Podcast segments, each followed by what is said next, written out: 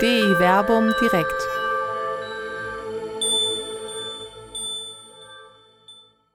Tod und Auferstehung im Alten Testament mit Dr. Werner Kleine und Dr. Till Magnus Steiner. Ja, herzlich willkommen hier zu DE Werbung direkt. Am, äh, ich muss auf die Uhr gucken, 13.04. im Jahr 2021. Es ist immer noch Corona hier in Deutschland. Ich begrüße meinen Freund und Kollegen Till Magnus Steiner in Israel, in Jerusalem. Wir konnten gerade oder hören es vielleicht auch noch die Sirenen im Hintergrund heulen in Jerusalem. Das hat einen Grund, da kannst du gleich vielleicht etwas zu sagen. Und vielleicht kannst du auch etwas zur Corona-Situation ganz kurz in Israel sagen, weil du uns gerade schon im kurzen Vorgespräch gesagt hast, dass ihr das Paradies habt, da wo wir hier in Deutschland noch äh, von weit von entfernt sind. Das hat aber, glaube ich, auch einen Grund, weil die Israelis oder in Israel, glaube ich, die Sache doch wesentlich konsequenter angegangen wird als hier. Dazu kannst du gleich vielleicht eingangs etwas sagen. Mein Name ist Werner Kleine von der katholischen Citykirche in Wuppertal und ich sitze auch hier in Wuppertal. Ich begrüße Sie alle da draußen sehr herzlich, dass Sie sich zugeschaltet haben. Sie können diese Sendung hier live bei Facebook verfolgen.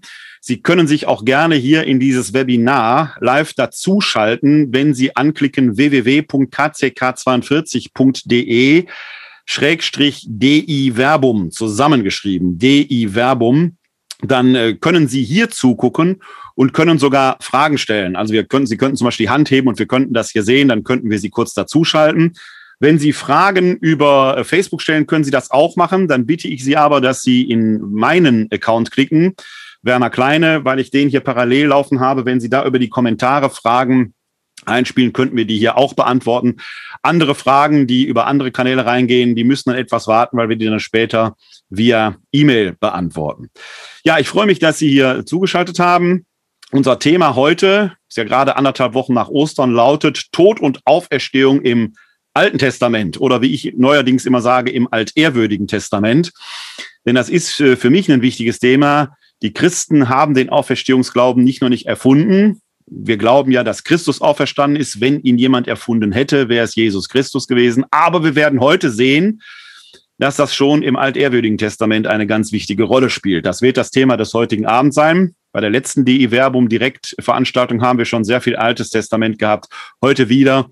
Beim nächsten Mal kommt auch wieder Neues Testament hinein. Ja, Till, ich begrüße dich sehr herzlich in Jerusalem. Vielleicht kannst du dich noch mal kurz vorstellen und kannst ein paar Takte sagen, warum die Sirenen geheult haben und wie es gerade mit Corona in Israel aussieht. Guck mal, ich fange direkt damit an, dass ich dich korrigiere. Du hast eben gesagt, dass Auferstehung ein ganz wichtiges Thema im Alten Testament auch ist. Ach, guck. Das ist dir ein bisschen rausgerutscht. Das stimmt natürlich nicht. Das ist ja das Spannende, warum wir gerade über dieses Thema Auferstehung und Tod heute im Alten, äh, heute Abend reden, weil im Alten Testament haben wir noch eine Vielzahl von Vorstellungen, was denn Tod im Endeffekt bedeutet. Und diese Vielzahl haben wir auch noch angedeutet zur Zeit des Neuen Testaments wenn eben in der Apostelgeschichte darauf hingewiesen wird, dass die Sadduzäer, eine der Gruppen im Judentum, eben nicht an die Auferstehung glauben, während die Pharisäer an die Auferstehung glauben. Das hätte ich gleich sagen wollen. Schön, dass du das jetzt vorwegnimmst. Aber ich sehe, wir verstehen uns. Denn das ist ja der große Punkt im Neuen Testament, dass es da diese beiden Parteien, für uns diese beiden greifbaren Parteien gibt, die Sadduzäer und die Pharisäer, die in diesem Punkt eben miteinander ringen und miteinander streiten. Und allein der Verweis auf die Apostelgeschichte verdeutlicht uns ja schon, dass diese Auferstehung, die wir mittlerweile wie selbstverständlich an Ostern, Ostern feiern und die Idee, dass wir auch eines Tages auferstehen, irgendwie so selbstverständlich zu unserem Denken als Christen dazugehört, eben keine Selbstverständlichkeit war und eben damals in der Zeit Jesu, als es passiert ist, woran wir glauben, da etwas sehr schwer Fassbares nur war, etwas Herausforderndes. Und diesem dieser Zeit wollen wir jetzt nachfühlen, indem wir ins Alte Testament einsteigen und gucken, wie denn Tod in der damaligen Zeit verstanden wurde, um eben aus dem Blick ins Alte Testament unser eigenes Verständnis auf Tod und auch auf Auferstehung aus neutestamentlicher Perspektive schärfen zu können. Denn ich sage es nochmal, wir haben es ja selbst im Glaubensbekenntnis. Heute sagen wir selbstverständlich, wir glauben an die Auferstehung der Toten. Wenn wir aber nur das Alte Testament hätten, wäre das überhaupt keine Selbstverständlichkeit. Und wir werden gleich zum Einstieg zwei Texte lesen, die eben keine Auferstehung der Toten kennen, sondern die sogenannte Sheol. Aber dazu gleich dann mehr. Vielleicht, äh, ich sage da gleich noch ein paar Takte zu aus neutestamentlicher Sicht, auch wenn das äh, altehrwürdige Testament heute im Vordergrund steht. Aber vielleicht sagst du noch ganz kurz, weil ich es angekündigt habe, was, warum haben die Sirenen gerade bei euch geheult und wie steht es um Corona in Israel? Ach so, ah, das ist im Endeffekt ein Zufall, den wir gar nicht so geplant haben, aber wir reden heute Abend. In Israel ist ja 8 Uhr, in Deutschland 7 Uhr. Und heute Abend beginnt der Tag der Erinnerung aller gefallenen Soldaten und aller Terroropfer in Israel. Und die Sirene hat gerade das Volk dazu aufgefordert, stillzustehen und der Toten zu gedenken. Also ein Totengedächtnis wird durch die Sirene angezeigt. Und das Spannende an, die, an der Art und Weise, wie das in Israel gemacht wird, ist eben, dass dieser Tag, an dem der Toten gedacht wird, hinübergleite dann morgen Abend in den Unabhängigkeitstag. Sozusagen jetzt nicht Tod und Auferstehung, aber sozusagen Tod und Erstehung des Staates, beziehungsweise der Geburtstag des Staates und der Tod derer, die für den Staat oder aufgrund dessen, was im Staat passiert, gefallen sind, gedacht wird. Äh, das ist eine staatsideologische, sehr interessante Art und Weise, wie der Toten gedacht wird und der Unabhängigkeit und die Unabhängigkeit gefeiert wird. Aber wir wollen heute Abend eben Auferstehung im Alten Testament angucken, das andere Thema. Um jetzt aber die Wortspielerei ein bisschen fortzusetzen, wenn du fragst, wie es mit Corona geht gerade, man könnte sozusagen sagen, dass wir in Israel sozusagen nach der Corona-Krise wieder erstanden, auferstanden sind, weil hier in Israel ja mittlerweile, glaube ich, 57 Prozent der Bevölkerung durchgeimpft sind das heißt, wir haben kaum noch äh, Neuinfektionen. Die Belastung in den Krankenhäusern ist gering. Ich kann mit Freude ins Café gehen, ins Restaurant gehen.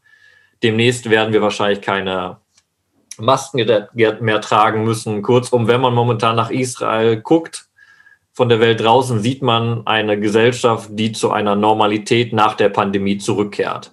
Sogar wird es wieder möglich sein, ab dem 1. Mai, dass Touristen Klammer auf, wenn sie geimpft sind, nach Israel wieder rein dürfen und wieder zu den heiligen, Pilger, äh, zu den heiligen Städten pilgern können. Klammer auf, wenn sie geimpft sind, Klammer zu. Ja. Dazu vielleicht äh, noch zwei Anmerkungen von mir. Äh, ihr hattet, glaube ich, am 8. April Yom HaShoah, ist das richtig? Das ist immer eine Woche davor, genau. Eine Woche, da werden, so, heulen ja auch die Sirenen, ne? ich glaube morgens um 10 Uhr dann, wo zwei, Monate, zwei Minuten das Leben äh, ganz still steht im Gedenken an die äh, Opfer der Shoah mhm. hier in Deutschland. Und äh, das Zweite, was du sagst, kann eigentlich nur als Impfempfehlung für alle auch hier in Deutschland verstanden werden. Äh, die israelische Regierung war etwas pfiffiger, was die Besorgung von Impfstoffen angeht. Äh, leben auch ein bisschen weniger Menschen in Israel als in Europa. Äh, aber äh, man kann eigentlich nur empfehlen, äh, um dem Leben zu dienen, äh, sich impfen zu lassen, nicht nur dem eigenen, damit die Freiheiten wieder möglich werden, sondern auch das Leben anderer zu schützen. Ich glaube, das ist gerade im Judentum wenn ich das richtig sehe, ein sehr, sehr hoher Wert, das eigene und das Leben anderer zu schützen. Sollte für uns Christen eigentlich selbstverständlich sein, aber manche Diskussion, die hier läuft, äh, äh, läuft, glaube ich, in Israel gerade nicht so, weil, glaube ich, die Geisteshaltung da eine ganz andere äh, und viel grundsätzlicher, was diese Fragen angeht, ist. Genau, da, da müssen wir es nicht ausführlich aufmachen, sonst haben wir einen ganzen Abend, den wir ja, darüber ja, ja, ja. Wir reden über Tod und Auferstehung, das gehört schon dazu. Aber lass uns mal lieber wirklich in die Bibel eintauchen. Da, ja, das machen wir. Passion machen wir. und da haben wir Spaß und das wollen die Leute hören heute ja, Abend. Genau. Also, äh, vielleicht eine kurze Einleitung. Ein wenig äh, kam schon in der Vorrede zum Vorschein. Für uns Christinnen und Christen ist der Glaube an die Auferstehung des Gekreuzigten essentiell. Der Paulus schreibt im ersten Korintherbrief im 15. Kapitel ganz ausdrücklich in den Versen 14 und 17, dass ohne die Auferstehung des Gekreuzigten der christliche Glaube sinnlos und die Verkündigung leer wäre. Das heißt, da ist im Prinzip genau die Schnittstelle, an der sich der christliche Glauben entscheidet. Man kann natürlich sagen, wenn man nicht an die Auferstehung glaubt, dann kann man was anderes glauben. Man ist deswegen nicht sofort ungläubig, aber streng genommen verlässt man da die Basis des christlichen Glaubens. Jetzt ist aber die Auferstehung, der Auferstehungsglaube an sich nicht genuin christlich. Der Till hat das vorhin schon gesagt. Uns begegnen alleine im Neuen Testament zeitgenössisch zu Jesus innerhalb des Judentums schon zwei Parteien, mit denen Jesus immer wieder auch in Konflikt geraten wird. Uns, es gab viel mehr Parteien als die, die da erwähnt werden, aber diese beiden Parteiungen, die begegnen uns sehr häufig. Das ist einmal die Partei der Pharisäer und die Partei der Sadduzäer. Das sind unterschiedliche Bewegungen gewesen. Interessant ist zum Beispiel, dass die Pharisäer selbst eine Laienbewegung war, die auch an die Auferstehung nach dem Tod glaubte, während die Sadduzäer die Auferstehung leugneten. Das ist für uns an dieser Stelle interessant, weil Jesus in sich und die Jesusbewegung in sich der pharisäischen Bewegung durchaus nahegestanden hat. Wir haben prominente Pharisäer, die im Neuen Testament erwähnt werden. Bekannt sind zum Beispiel Nikodemus, das berühmte Nikodemus-Gespräch im Johannesevangelium oder Josef von Arimathea, der zum Hohen Rat gehörte und äh, Jesus ja sein Grab, dem verstorbenen Jesus sein Grab zur Verfügung stellt. Der muss also auch Pharisäer gewesen sein. Ein anderer sehr, sehr, sehr berühmter Pharisäer ist der Paulus gewesen. Der schreibt es über sich selbst, dass er der Partei der Pharisäer angehört. Ich erwähne das deshalb so ausdrücklich, weil bei uns dieses Wort Pharisäer oft in einem negativen Konnex gebraucht wird. Das ist sehr ungerechtfertigt, weil die Pharisäer eigentlich der Jesus Bewegung intellektuell durchaus nahegestanden haben. Wir hören auch, dass Jesus sehr häufig im Haus von Pharisäern zu Gast ist. Also für unser Thema heißt das, dieses Thema Tod und Auferstehung war virulent, war auch in der Zeit, in der Jesus sein irdisches Leben vollbrachte, durchaus ein Thema der Diskussion. Über den Tod an sich braucht man nicht diskutieren, der ist Fakt, der steht am Ende des Lebens, aber was danach kommt, das war eben virulent. Und das alleine macht natürlich schon Lust und Freude und äh, weckt das Interesse mal zu schauen.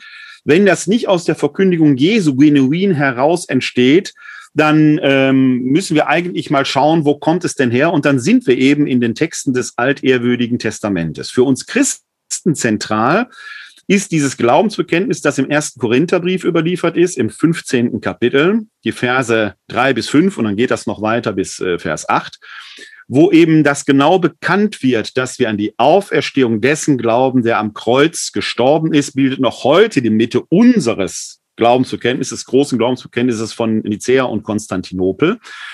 Und du, Till, hast es schon äh, ganz kurz erwähnt.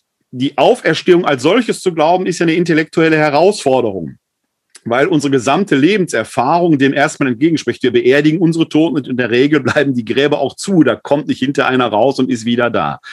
Das macht der Paulus im ersten Korintherbrief mit dem mit diesen Zeugen, die er da benennt, den über 513 Zeugen. Ich glaube aber, dazu haben wir hier schon mal ausführlich diskutiert. Da gibt's auch mehrere Texte, auch von mir als Neutestamentler dazu in unserem Weblog www.di-werbung.de. Und wir haben jetzt gedacht, wir wollen mal bewusst nicht auf die christliche Linie heute gucken also auf die Neutestamentlich, sondern auf das, was davor schon sich entwickelt hat in dieses Themenfeld Tod und Auferstehung herum. Und wir haben eine ganze Reihe von Texten, die du, heute hast du die ja ausgesucht, vorwiegend, Till, nicht vorwiegend, sondern du hast sie ausgesucht, heute die Texte. Und wir gehen mal rein chronologisch vor, chronologisch nicht, was die Textentstehung angeht, sondern chronologisch, man stirbt zuerst und er steht dann von den Toten auf. Das heißt, wir gucken zuerst einmal auf die Realität des Todes. Kann man das so sagen, Till? Ja, wir, also wir chronologisch würde ich es nicht nennen. Wir machen folgendes. Wir gucken uns verschiedene Texte an und sehen einfach durch diese verschiedenen Texte, dass es verschiedene Antworten und verschiedene Fragen zu der Sache gibt. Und das ist sofern interessant und wichtig, weil es unabhängig von dem Thema, von dem wir besprechen, einfach nochmal darauf hinweist, was wichtig ist, dass auch im Alten Testament, in der Heiligen Schrift der Christen bereits Theologie eine Entwicklung durchgemacht hat. Dass man zum Beispiel verschiedene Antworten auf Fragen gefunden hat, die auch nebeneinander gestellt wurden, die diskutiert worden sind und die eben dazu geführt haben, dass zum Beispiel in der Zeit Jesu die Pharisäer und die Sadduzäer zwei verschiedene Positionen hatten, die sich beide aus der Bibel gespeist, äh, gespeist haben. Das machen wir jetzt genau rückwärts. Wir gucken, okay, welche Positionsmöglichkeiten gibt es da? Und dazu werden wir heute Abend Psalm 88 lesen. Und damit steigen wir zu einem der dunkelsten Texte des Alten Testaments hinunter. Dann gehen wir in ein Weisheitsbuch, das Buch Kohelet, das im Endeffekt die Freude des Diesseits feiert. Und dann kommen wir noch zu einem Propheten. Das heißt, kurz, wir machen einen Rundumschlag durch sehr verschiedene Teile des Alten Testaments und damit auch zu drei sehr unterschiedlichen Antworten auf das, was Tod und Auferstehung oder Tod und Nichtauferstehung im Alten Testament bedeutet. So ist es. Ich denke, wir steigen auch mal in die Textarbeit ein. wir beginnen mit Psalm 88. Äh, wir machen das äh, in der gewohnten Weise. Ich trage vor und du machst dann den Aufschlag, äh, den exegetischen. Zuvor habe ich noch einen Hinweis für unsere Zuschauerinnen, weil diese Veranstaltung hier durch das katholische Bildungswerk Wuppertal Remscheid Solingen gefördert wird brauchen wir eine Teilnehmerliste. Das ist bei Online-Veranstaltungen etwas speziell. Die Teilnehmerinnen und Teilnehmer, die hier live im Webinar sind, die sehe ich, die kann ich mir notieren. Wenn Sie via Facebook zuschauen und wollen uns eine ganz klitzekleine Unterstützung leisten, dann klicken Sie einfach ein Like an, dann weiß ich, dass Sie zumindest äh, kurzfristig hier dabei gewesen sind und kann das dann in der Teilnehmerliste entsprechend dokumentieren. Also, wenn Sie uns einen kleinen Hinweis geben wollen, dann klicken Sie bitte ein Like an, dann kann ich das entsprechend dokumentieren, beziehungsweise Sie sind live hier im Webinar. So, das musste noch gesagt werden und dann können wir, denke ich, in die Textarbeit einsteigen, Till. Genau. Als erstes bitte ich dich gleich Psalm 88 vorzulesen. Ich warne vor, das ist ein langer Text, den ich auch komplett vorgelesen haben möchte von dir einmal im Durchzug. Ja. Einfach, weil es etwas Besonderes ist. Es ist ein Psalm, ein Klagegebet, das ohne Bitte, ohne Lob auskennt und deshalb so absolut düster ist. Und man muss diese Bewegung der Klage einfach nachvollziehen, um auf diesem Hintergrund das Thema Tod dann zu verstehen. Und diese Klagebewegung in, bewegt sich, und das wird leider in der deutschen Übersetzung nicht deutlich, aber das möchte ich vorher schon sagen, auf ein allerletztes Wort zu. Am Ende nämlich steht das Wort Finsternis. Der Psalm endet nicht in einer Bitte, nicht in einem Lob, sondern einem einfachen Ausruf, der abrupt den Satz eigentlich abbricht. Und dann steht nur noch Finsternis. Ausrufezeichen, Ausrufezeichen, Ausrufezeichen. Und zu dieser Finsternis machte ich jetzt auf den Weg, Werner, und lies uns einmal bitte den Psalm vor. Psalm 88. Ein Lied, ein Psalm der Korachiter für den Chormeister, nach der Weise Krankheit zu singen. Ein Weisheitlied Hemans des Esrachiters. Herr, du Gott meiner Rettung, am Tag und in der Nacht schrei ich auf vor dir, lass mein Bittgebet vor dein Angesicht kommen, neige dein Ohr meinem Rufen. Denn mit Leid ist meine Seele gesättigt, mein Leben berührt die Totenwelt. Schon zähle ich zu denen, die hinabsteigen in die Grube, bin wie ein Mensch, in dem keine Kraft mehr ist. Ausgestoßen unter den Toten, wie Erschlagene, die im Grab liegen, derer du nicht mehr gedenkst. Abgeschnitten sind sie von deiner Hand. Du brachtest mich in die unterste Grube, in Finsternisse, in Tiefen. Auf mir lastet dein Grimm. Mit all deinen Wogen drückst du mich nieder. Entfernt hast du mir meine Vertrauten, zum Abscheu machtest du mich ihnen, gefangen bin ich und komm nicht heraus. Mein Auge erlischt vor Elend. Den ganzen Tag her rufe ich zu dir, ich strecke nach dir meine Hände aus. Wirst du an den Toten Wunder tun? Werden Schatten aufstehen, um dir zu danken? Erzählt man im Grab von deiner Huld, von deiner Treue im Totenreich? Werden deine Wunder in der Finsternis erkannt, deine Gerechtigkeit im Land des Vergessens? Ich aber, Herr, ich schreie zu dir um Hilfe. Am Morgen komme zu dir mein Gebet, mein Bittgebet. Warum, Herr, verstößt du mich, verbirgst vor mir dein Angesicht? Elend bin ich, ein Sterbender von Jugend an. Ich trage deine Schrecken und erstarre. Über mich fuhr dahin die Glut deines Zorns. Deine Schrecken haben mich vernichtet. Sie umfluten mich den ganzen Tag wie Wasser. Sie dringen auf mich ein von allen Seiten. Entfernt hast du von mir Freunde und Nachbarn. Mein Vertrauter ist nur noch die Finsternis. Ich hatte es vorher angekündigt, das ist kein einfacher Text, weil was hier im Endeffekt passiert, ist eine Anklage Gottes. Gott wird angeklagt, weil er dem Beter als Feind gegenübertritt. Und das bedeutet nichts anderes, als dass der Beter inmitten des Lebens schon den Tod erfährt. Das ist ein Motiv, das wir oft in dem Psalm haben, dass man sozusagen schon ins Totenreich hineinreicht, mitten im Leben. Und dann immer seine Hoffnung auf den richtet, der auch hier im Psalm am Anfang als Gott, du meiner Rettung angesprochen wird. Normalerweise erfolgt die Bitte der Herstellung der Beziehung und daraus dann ein Lobversprechen. Hier nun haben wir die absolute Finsternis, die in der Klage, in der Not geschildert wird. Und diese absolute Finsternis gucken wir uns jetzt näher an, in einzelnen Punkten, in denen wir durch den Psalm gehen. Der Beter selbst sagt, mein Leid, mein, mit Leid ist meine Seele gesättigt, mein Leben berührt die Totenwelt. Das ist Vers 4. Das sagt bereits etwas über die Beziehung zu Gott aus. Denn die Totenwelt ist etwas, nach alttestamentlicher Vorstellung, das in das Leben, in die Lebenswelt hineinreicht und sozusagen die Lebenden verschlingt, aus ihr herauszieht.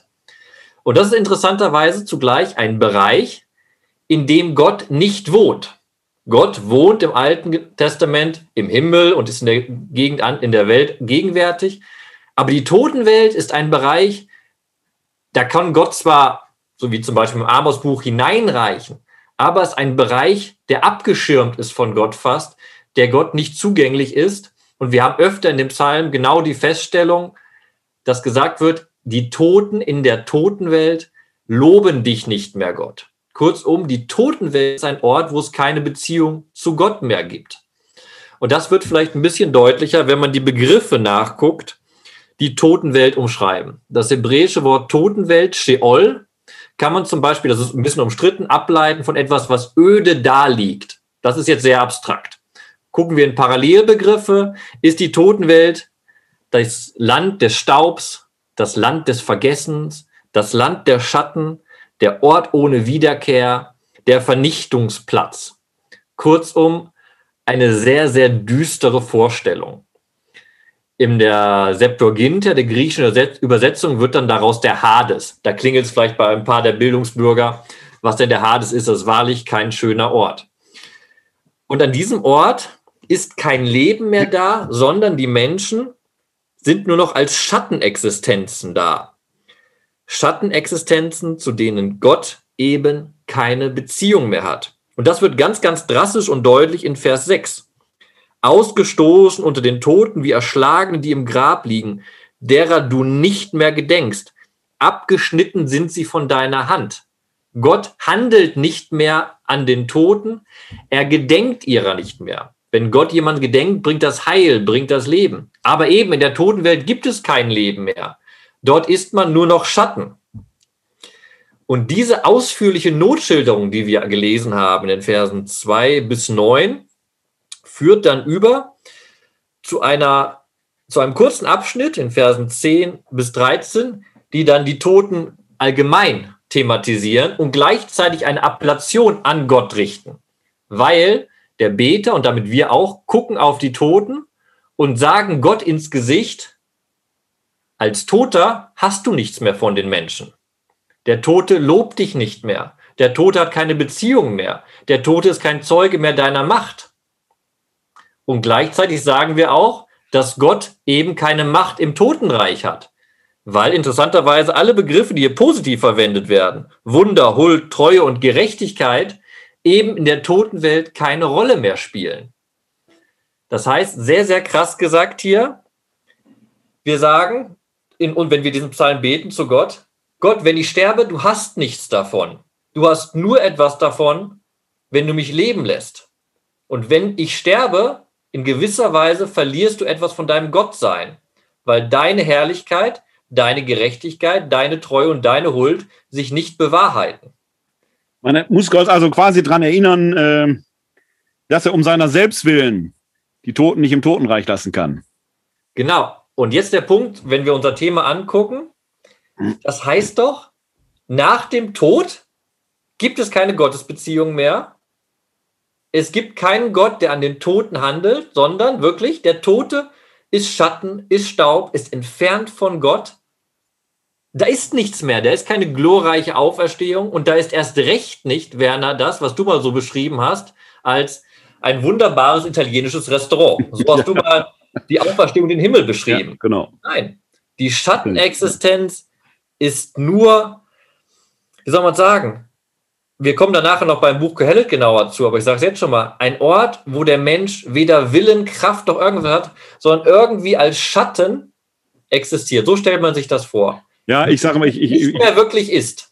Ja, ich, ja, genau. Eigentlich ist das Sein per se ja dann hinüber.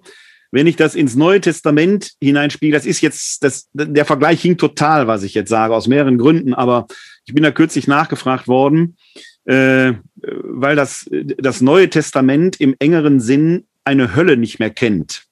Es kennt zwar die Gehenna, das geht ja aber zurück auf dieses Gehinom, also das Tal bei Jerusalem, wo früher mal eine Müllkippe, eine Müllhalde gewesen sein soll, ein Ort, wo man nicht sein will, also ein, ein höchst irdischer Ort, wenn man so will.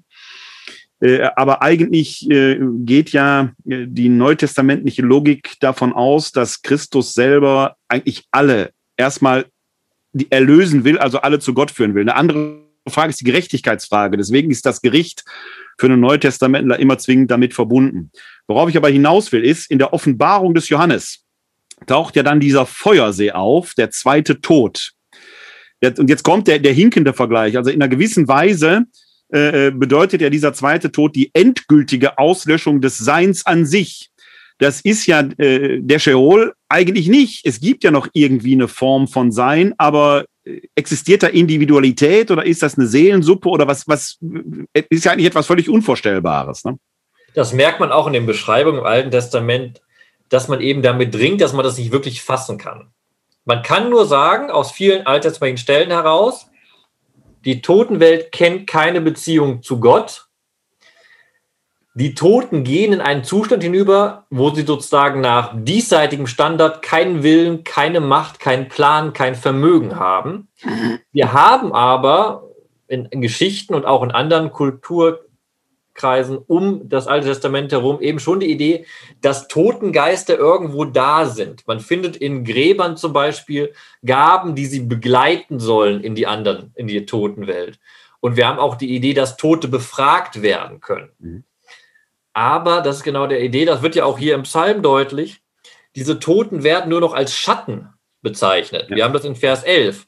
Diese Frage, wirst du an den Toten Wundern tun? werden Schatten aufstehen, um dir zu danken. Dieses Bild der Schatten fasst eigentlich alles zusammen. Da ist, da ist nichts mehr, was Kraft, was Leben hat. Das ist nur noch nichts mehr, ein Nichtsein in gewisser Weise, ein blasses Etwas. Und man merkt in diesen Beschreibungen schon, dass man gerungen hat mit der Frage, was danach kommt, aber eben diese Option, diese theologische Option der Auferstehung als Denkmöglichkeit noch nicht angenommen hat, die kommt erst nach aufgrund anderer zeitgeschichtlicher Ereignisse, wo andere Fragen sich stellten. Ja. Hier erstmal wird durch und durch, und da kommen wir gleich bei Kohelle zu, auf das Diesseits verwiesen. Gottes Beziehung ereignet sich im Hier und Jetzt. Mhm. Der Tod wird ernst genommen. Das ist auch eine wichtige Lehre für uns Christen. Der Tod wird ernst genommen als ein Ende, als ein Ende des Lebens. Der Tod ist nicht nur einfach ein Übergang, sondern der Tod ist definitiv erstmal ein Ende. Alles andere danach ist eine andere Frage. Was ja konsequenterweise im Christentum gar nicht eigentlich gar nicht weg ist. Ich stimme dir zu, das äh, ist in der christlichen Lehre über die Jahrhunderte hin hat sich das genau zu so einer Auffassung entwickelt. Aber wenn man den Gerichtsgedanken als solches ernst nimmt, äh, wer ja auch im Neuen Testament formuliert wird, dann schließt der Tod ja das, was beurteilt werden kann, ab. Danach gibt es keine Möglichkeit der Revision mehr. Also hat man da einen vergleichbaren Gedanken. Was ich aber mit Blick auf, also zwei Gedanken, die mir, ich habe ganz viele Gedanken, aber zwei Gedanken, die jetzt für mich wichtig sind. Also als ich den gestern das erste Mal, ich habe den natürlich auch schon öfter gelesen, aber gestern in Vorbereitung auf, den, auf unsere heutige Diskussion gelesen habe, habe ich gesagt, ja, danach kann man eigentlich nur noch depressiv sein. Ne? Also selbst Psalm 22, der ja mit anfängt mit Mein Gott, mein Gott, warum hast du mich verlassen? Der Sterbepsalm Jesu, mündet ja dann doch in eine äh, versöhnte Hoffnung hinein. Also da habe ich ja zum Schluss noch ein Flämmchen, was irgendwo brennt. Hier brennt ja tatsächlich nicht. So hast es vorhin gesagt, die Finsternis ist das, damit hört's auf. Es, es gibt nicht nur kein Happy End, es gibt auch keinen Ausblick auf ein Licht am Ende eines wie auch immer gearteten Tunnels. Das ist, das ist Depression in Reihenformat. Ne? Der zweite Aspekt, der mich aber gestern schon so ein bisschen angefallen hat, natürlich weiß ich um den Gedanken des Sheol, natürlich weiß ich um das Schattenreich, auch das, was hier formuliert ist. Aber ein Gedanke, der mir immer schon umging und der ja hier dann nochmal ausformuliert wird, ähm, eine wie auch immer geartete Form des Seins nach dem Tod gibt es ja hier auch, auch wenn es ein Schattendasein ist. Der Tod ist also ein Ende des Irdischen, aber irgendwas kommt danach dann doch schon, auch wenn man sich nicht ausmalen kann. Wobei diese Sichtweise natürlich etwas absolut Erschreckendes hat, weil es hoffnungslos ist und es scheint ja auch eine gewisse Unterschiedslosigkeit zu sein, denn ob ich dann ich sag mal in der Sprache äh, des Altehrwürdigen Testamentes gerecht gelebt habe oder nicht gerecht gelebt habe, ist ja dann unerheblich. Ich werde ja im irdischen Leben dafür entweder belohnt oder auch nicht. Äh, und danach komme ich halt ins Schattenreich, mehr oder weniger unterschiedslos. Äh, da gibt's auch kein Entrinnen mehr. Das ist ein Gedanke, der hätte mich als sehr junger Mensch gen übrigens genauso erschrocken und erschrickt mich auch heute noch ein wenig, wie der umgekehrte da äh, Gedanke eines ewig währenden Daseins, wo man, wo man Ewigkeit natürlich nochmal durchdenken muss. Aber äh, würdest du dem zustimmen oder würdest du das in Frage stellen? Wir haben, du hast gerade schon angedeutet, natürlich, man kann das nicht so genau sagen, was ist es. Aber selbst ein Schatten hat ja doch eine wie auch immer geartete, wenn auch sehr rudimentäre Form der Existenz, also ein, ein, ein sehr rudimentäres Sein nach dem Tod. Also zwei Sachen. Erstens, die Sache, was du angedeutet hast, die werden wir gleich bei Kohelet ausführlich besprechen, diese Frage der Gerechtigkeit, weil im Endeffekt, egal wie ich mein Leben führe, es endet im Tod. Diese Frage stellt sich gleich bei Kohelet.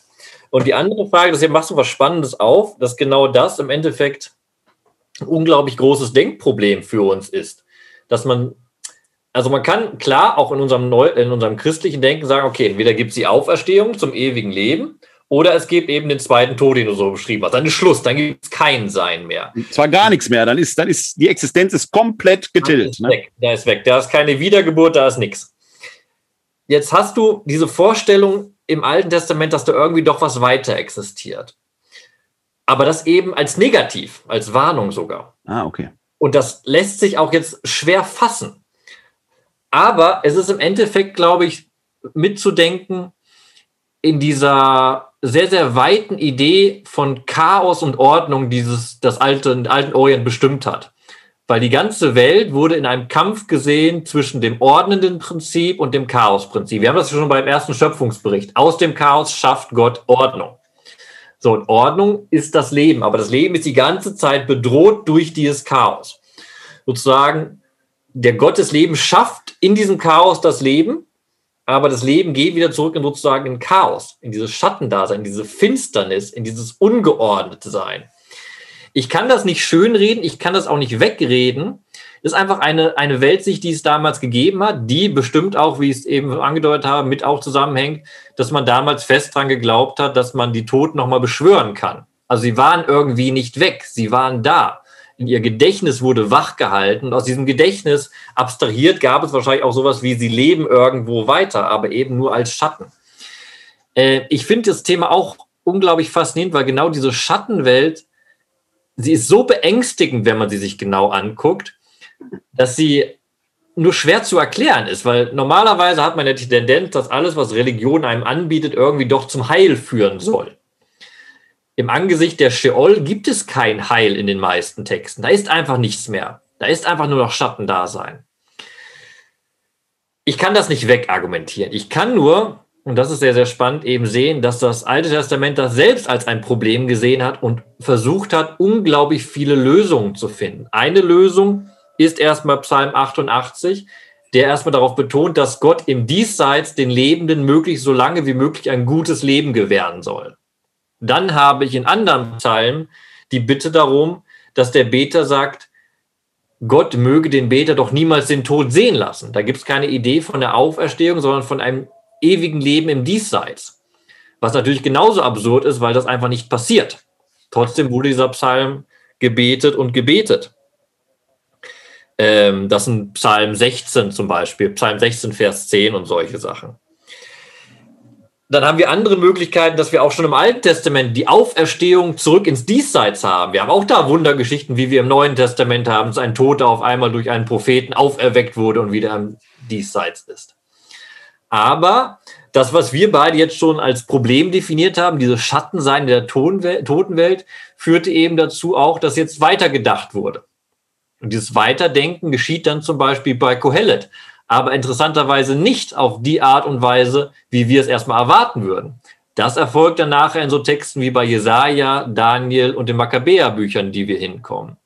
Hier aber ist erstmal, und das ist das Positive, was ich aus diesem dunklen Psalm 88 herausführe, dass gegen die Finsternis das absolute Leben im Hier und Jetzt eingefordert wird. Wir dürfen bei dem Psalm, der so depressiv ist, wie du zu Recht sagst, nicht vergessen, dass er ein Vertrauenspsalm ist und ein Klagepsalm, weil der Beter ist nicht stumm. Er gibt sich der Finsternis nicht, sondern er spricht zu Gott. Wie heißt es? Du Gott meiner Rettung. Das heißt, hier wird eine Gottesbeziehung propagiert, die ihm hier und jetzt Erfüllung ermöglicht, Leben ermöglicht. Gott ermöglicht das Leben im Hier und Jetzt. Und dieses Hier und Jetzt gilt es zu ergreifen, einzuklagen bei dem Gott, der eben das Leben verheißt. Und genau diesen Verweis auf das Hier und Jetzt, den macht sehr, sehr deutlich dann Kohelet auf. Da schauen wir gleich auch direkt rein. Ich würde noch äh, gerne zwei Anmerkungen machen vielleicht auch noch mit einer Replik von dir. Du hast gerade noch mal äh, sehr betont, dieses Leben im Hier und Jetzt, wodurch das Leben an sich ja erstmal eine ungeheure Wertschätzung erfährt, auch in seiner Einmaligkeit was ja wieder ein positiver äh, Aspekt äh, wäre. Äh, der zweite Gedanke, ja, ich habe drei Gedanken eigentlich. Der zweite Gedanke, der mir kam, ist, wenn es eine Hölle gäbe, wäre sie schöner als der als der Sheol, weil da wenigstens was los ist. Das ist natürlich ein bisschen polemisiert, jetzt klar, mit Augenzwinkern gesagt. Aber das dritte ist, ähm, du hast gerade schon so einen Bogen geschlagen, natürlich auch äh, zu einem Teil der Texte, die wir uns heute anschauen wollen. Und da kam mir der Gedanke, das ist doch im Prinzip genau das, was Theologietreiben ausmacht. Ne, bei all dem, wo wir Christen und auch äh, die Juden ja davon ausgehen, dass es eine Offenbarungsreligion ist, dass Gott sich mitteilt, dass Gott sich offenbart, ist zumindest die Heilige Schrift, also das, was wir als Wort Gottes bezeichnen, immer doch auch eine Form der Reflexion der er menschlichen Erfahrung und des Weiterdenkens. Es tauchen Fragen auf, die weiter gedacht werden müssen. Das heißt, die Antworten findet man nicht, wenn man sich auf die Knie wirft und an den Himmel fleht und sagt, jetzt schmeißt endlich Worte herunter, sondern man findet diese Antworten durch konsequentes Weiter- und Nachdenken. Würdest du dem zustimmen oder ja, das Nachdenken, das Nachdenken ergibt sich eben aus neuen Gegebenheiten, wie wir auch nachher noch feststellen ja. werden. Natürlich ist Gottes Beziehung nichts Statisches, nicht Abstraktes, sondern geschieht im Leben der Glaubenden, im Leben Gottes und das in dem Zusammenspiel davon. So stellen sich eben zu verschiedenen Zeiten auch andere Fragen. Und in verschiedenen Zeiten gibt es neue Perspektiven auf verschiedene Probleme. Und daraus entwickelt sich Theologie. Wir müssen einfach Abstand davon nehmen, dass Theologie so eine Schatzkiste ist, aus der wir uns bedienen können, an der sich nichts ändert. Das, das, ist mir jetzt, und das scheint, genau, das ist jetzt, das ist nämlich genau der springende Punkt. Ne? Das ist genau der springende Punkt, der uns ja heute in ganz anderen Fragen, wenn wir nur an äh, die römischen Worte, Segnungen von gleichgeschlechtlichen Paaren und sowas denken, ja, sagt, äh, wir können es doch schon in der Bibel sehen, man hat eine Erkenntnis, diese Erkenntnis führt uns irgendwo an eine intellektuelle Mauer und dann muss man weiterdenken. Ich muss dann gucken, wie komme ich über diese Mauer rüber, wo komme ich an dieser Mauer vorbei, wo ist vielleicht die Tür in dieser Mauer. Das ist doch Theologie treiben auf neue Fragen neue Antworten finden. Und das können wir doch hier letzten Endes schon bei unserer Frage, die wir heute verhandeln, in einem kleinen Ausschnitt sehen. Klammer auf, in der Debatte um Homosexualität und die Stellungnahme des Vatikans. Da geht es nicht darum, Theologie weiterzuentwickeln, sondern da geht es einfach darum, dass in Rom nicht verstanden wird, was in der Bibel steht und was Homosexualität ist. Also da ja. scheitert es nicht am Theologietreiben, da scheitert es ja, an was ganz ja. anderem. Klammer. Ja, am Theologietreiben vielleicht auch, aber es scheitert schon an den Axiomen, die, die vorher gedacht werden müssen. Ne? Da wird mit den Klammer auf, äh, Klammer auf, wir geraten, wir geraten schon wieder so ein Thema, wo du gleich auf den Tisch haust. Ja, der Christoph Schönbach, der ja hier mitschneidet und der uns überwacht, der hat äh, uns vorher schon mikrofontechnisch angewiesen, da entsprechend für Sorge zu tragen, dass der Ton dann entsprechend in Ordnung war. Und vielleicht nehmen wir dieses Thema mal in, in eine der zukünftigen Diskussionen auf, weil ich glaube, dass es wert ist, da wirklich nochmal in die Schriften zu gucken, denn da werden ja immer neutestamentliche wie alttestamentliche Texte äh, zitiert und beigebracht, von denen ich glaube, ich vermute du auch, dass sie als Argument eigentlich bei näherer Betrachtung gar nicht taugen für das, was da eigentlich mit begründet werden soll. Ja, da gibt es aber en masse auch schon sehr, sehr gute Stellungnahmen und da freue ich mich gerade über viele Bibelwissenschaftler, die das Wort ergriffen ja, haben. Ja, Thomas ja. Hieke, Ulrich ja. Berges zu nennen, die haben das sehr gut ausgearbeitet, was auch möglicherweise ein Konsens der Forschung ist und da ja, ja, ich habe da übrigens mal im, bei uns im, im Blog.de Werbung auch mal Freundschaft ist der Weg heißt der Beitrag, mal, äh, mal was zugeschrieben, wo ich auch eine Lösungsmöglichkeit aufzeichne, wie man aus diesem selbstgebauten Dilemma äh, herauskommen kann. Selbst gebaut wohl aus vatikanischer Sicht geschrieben. Ne? Okay, jetzt sind wir sehr, sehr weit weggekommen und ich hatte genau. vielleicht noch irgendeinen Gedanken zu deinem zweiten Gedanken, den ich sagen wollte, habe ich aber vergessen. Deshalb machen wir jetzt mal einen harten Cut. Ging um die Hölle, ging um die Hölle. Die Hölle ist der interessantere Ort. Das war der zweite Gedanke, den ich hatte. Ach so, genau. Daran wollte ich anknüpfen, dann passt das doch, was ich sagen wollte. Weil wir haben jetzt aus unserer Perspektive natürlich diese Schattensein sehr negativ dargestellt, weil natürlich auch Psalm 88 natürlich unglaubliche Angst davor hat. Andererseits, vielleicht kann man da sogar ein bisschen oder sehr gut mit dem Buddhismus in Dialog kommen, gibt es auch die Perspektive, die im Buch Hiob genau sagt, dass diese Schattenwelt, diese Schattenexistenz, wenn man sie annimmt, endlich Ruhe, Frieden, Ende von Knechtschaft bedeutet eben keine Verantwortung, keine Sorgen mehr haben. Im Endeffekt genau, einfach nur noch Schatten zu sein. Aber im Psalm 88 ist dieses Schattensein natürlich in Finsternis und damit bedrohlich und lebenswidrig und nicht positiv. Aber auch das ein wichtiger Hinweis, dass äh, selbst dazu innerhalb des äh, altehrwürdigen Testamentes eine, äh, eine andere Perspektive gibt, die das dann, äh, die das halt nicht das halb leere Glas sieht, sondern das halb volle Glas, dass da in einer gewissen Weise auch eine Erlösung drin sein kann. Und letzten Endes sagen wir ja heute noch äh, vielfach auch im Christentum Ruhe in Frieden. Da ist ja auch nicht das pure blanke Leben, das wir mit der Auferstehung verbunden im Vordergrund. Ne? Bei diesem Segenswunsch, wenn wir sagen, ruht in Frieden. Ne? Ruhe im Frieden hört sich nicht so an, als würde man Halleluja singen durch den Himmel strömen. Merkwürdig, oder? ne? Merkwürdig für, für, für, eine Religion, die die Auferstehung so im, im Glauben begründet, dass wir immer noch sagen, ruht in Frieden, finde ich immer sehr, sehr, sehr, sehr merkwürdig. Eigentlich müsste man aufrufen, lebe im Osterjubel, aber naja. Irgendwie sowas, irgendwie sowas. Wir arbeiten dran. Auch so, da aber, schon, schon, wieder ein neues Problem formuliert, an dem wir nachdenken sollten. Aber apropos Jubeln, das genau was, jetzt haben wir die Überleitung zu Kohelet. Kohelet, Kapitel 9 da geht es jetzt genau um die Frage, was können wir wissen und was schließen wir aus diesem Wissen über den Tod.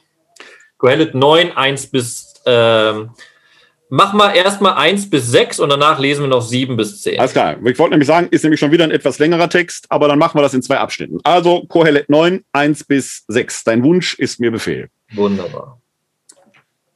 Denn ich habe über dies alles nachgedacht und dies alles überprüft, wobei sich ergab, die Gesetzestreuen und Gebildeten mit ihrem Tun stehen unter Gottes Verfügung. Der Mensch erkennt nicht, ob er geliebt ist oder ob er verschmäht ist. So liegt auch bei ihnen beides offen vor ihnen. Beides wie bei allen Menschen. Aber ein und dasselbe Geschick trifft den Gesetzestreuen und den Gesetzesbrecher, den Guten, den Reinen und den Unreinen, den Opfernden und den, der nicht opfert. Dem Guten ergeht es wie dem Sünder, dem Schwörenden ebenso wie dem, der den Schwur scheut. Das ist das Schlimme an allem, was unter der Sonne getan wurde, dass alle dann ein und dasselbe Geschick trifft und dass in den Menschen überdies die Lust zum Bösen wächst und Verblendung ihren Geist erfasst, während sie leben und danach, wenn sie zu den Toten müssen, ja, wer würde da ausgenommen? Für jeden Lebenden gibt es noch Zuversicht, denn ein lebender Hund ist besser als ein toter Löwe. Ja, die Lebenden erkennen, dass sie sterben werden, die Toten aber erkennen nichts mehr. Sie erhalten auch keinen Lohn mehr, denn die Erinnerung an sie ist in Vergessenheit versunken. Liebe, Hass und Eifersucht gegen sie, all dies ist längst erloschen. Auf ewig haben sie keinen Anteil mehr an allem, was unter der Sonne getan wurde. Man merkt, heute Abend haben wir sehr, sehr schwierige Texte, die man eigentlich, bevor man sie bespricht, mehrfach lesen müsste. Bei Kohelet ist es auch so. Kohelet ist sowieso ein sehr interessantes und sehr schwieriges Buch, weil es sehr, sehr philosophisch ist und mit sehr vielen Strömungen im Dialog steht. Und wer Kohelet liest, muss auch wissen, dass Kohelet oft, ohne es anzuzeigen, sozusagen Selbstgespräche führt, dialogische Gespräche, indem er Zitate von Gegenpositionen reinholt und auf diese antwortet. Das wird leider bei Übersetzungen nicht deutlich, aber ich versuche es mal ein bisschen auszufalten an der ganzen Sache. Denn wir fangen schon an im ersten Vers. Denn ich habe über all dies nachgedacht und dies alles überprüft, wobei sich ergab.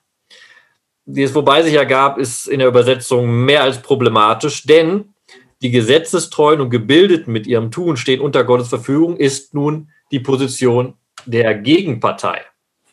Die sagt nämlich im Endeffekt, sowohl die, die, die, die gesetzestreu handeln und die klug sind, stehen in Gottes Hand. Was heißt das? Das wird deutlich, wenn man kurz auf einen anderen Text verweist, wo jetzt sehr, sehr positiv schon unser Auferstehungsglauben anklingt.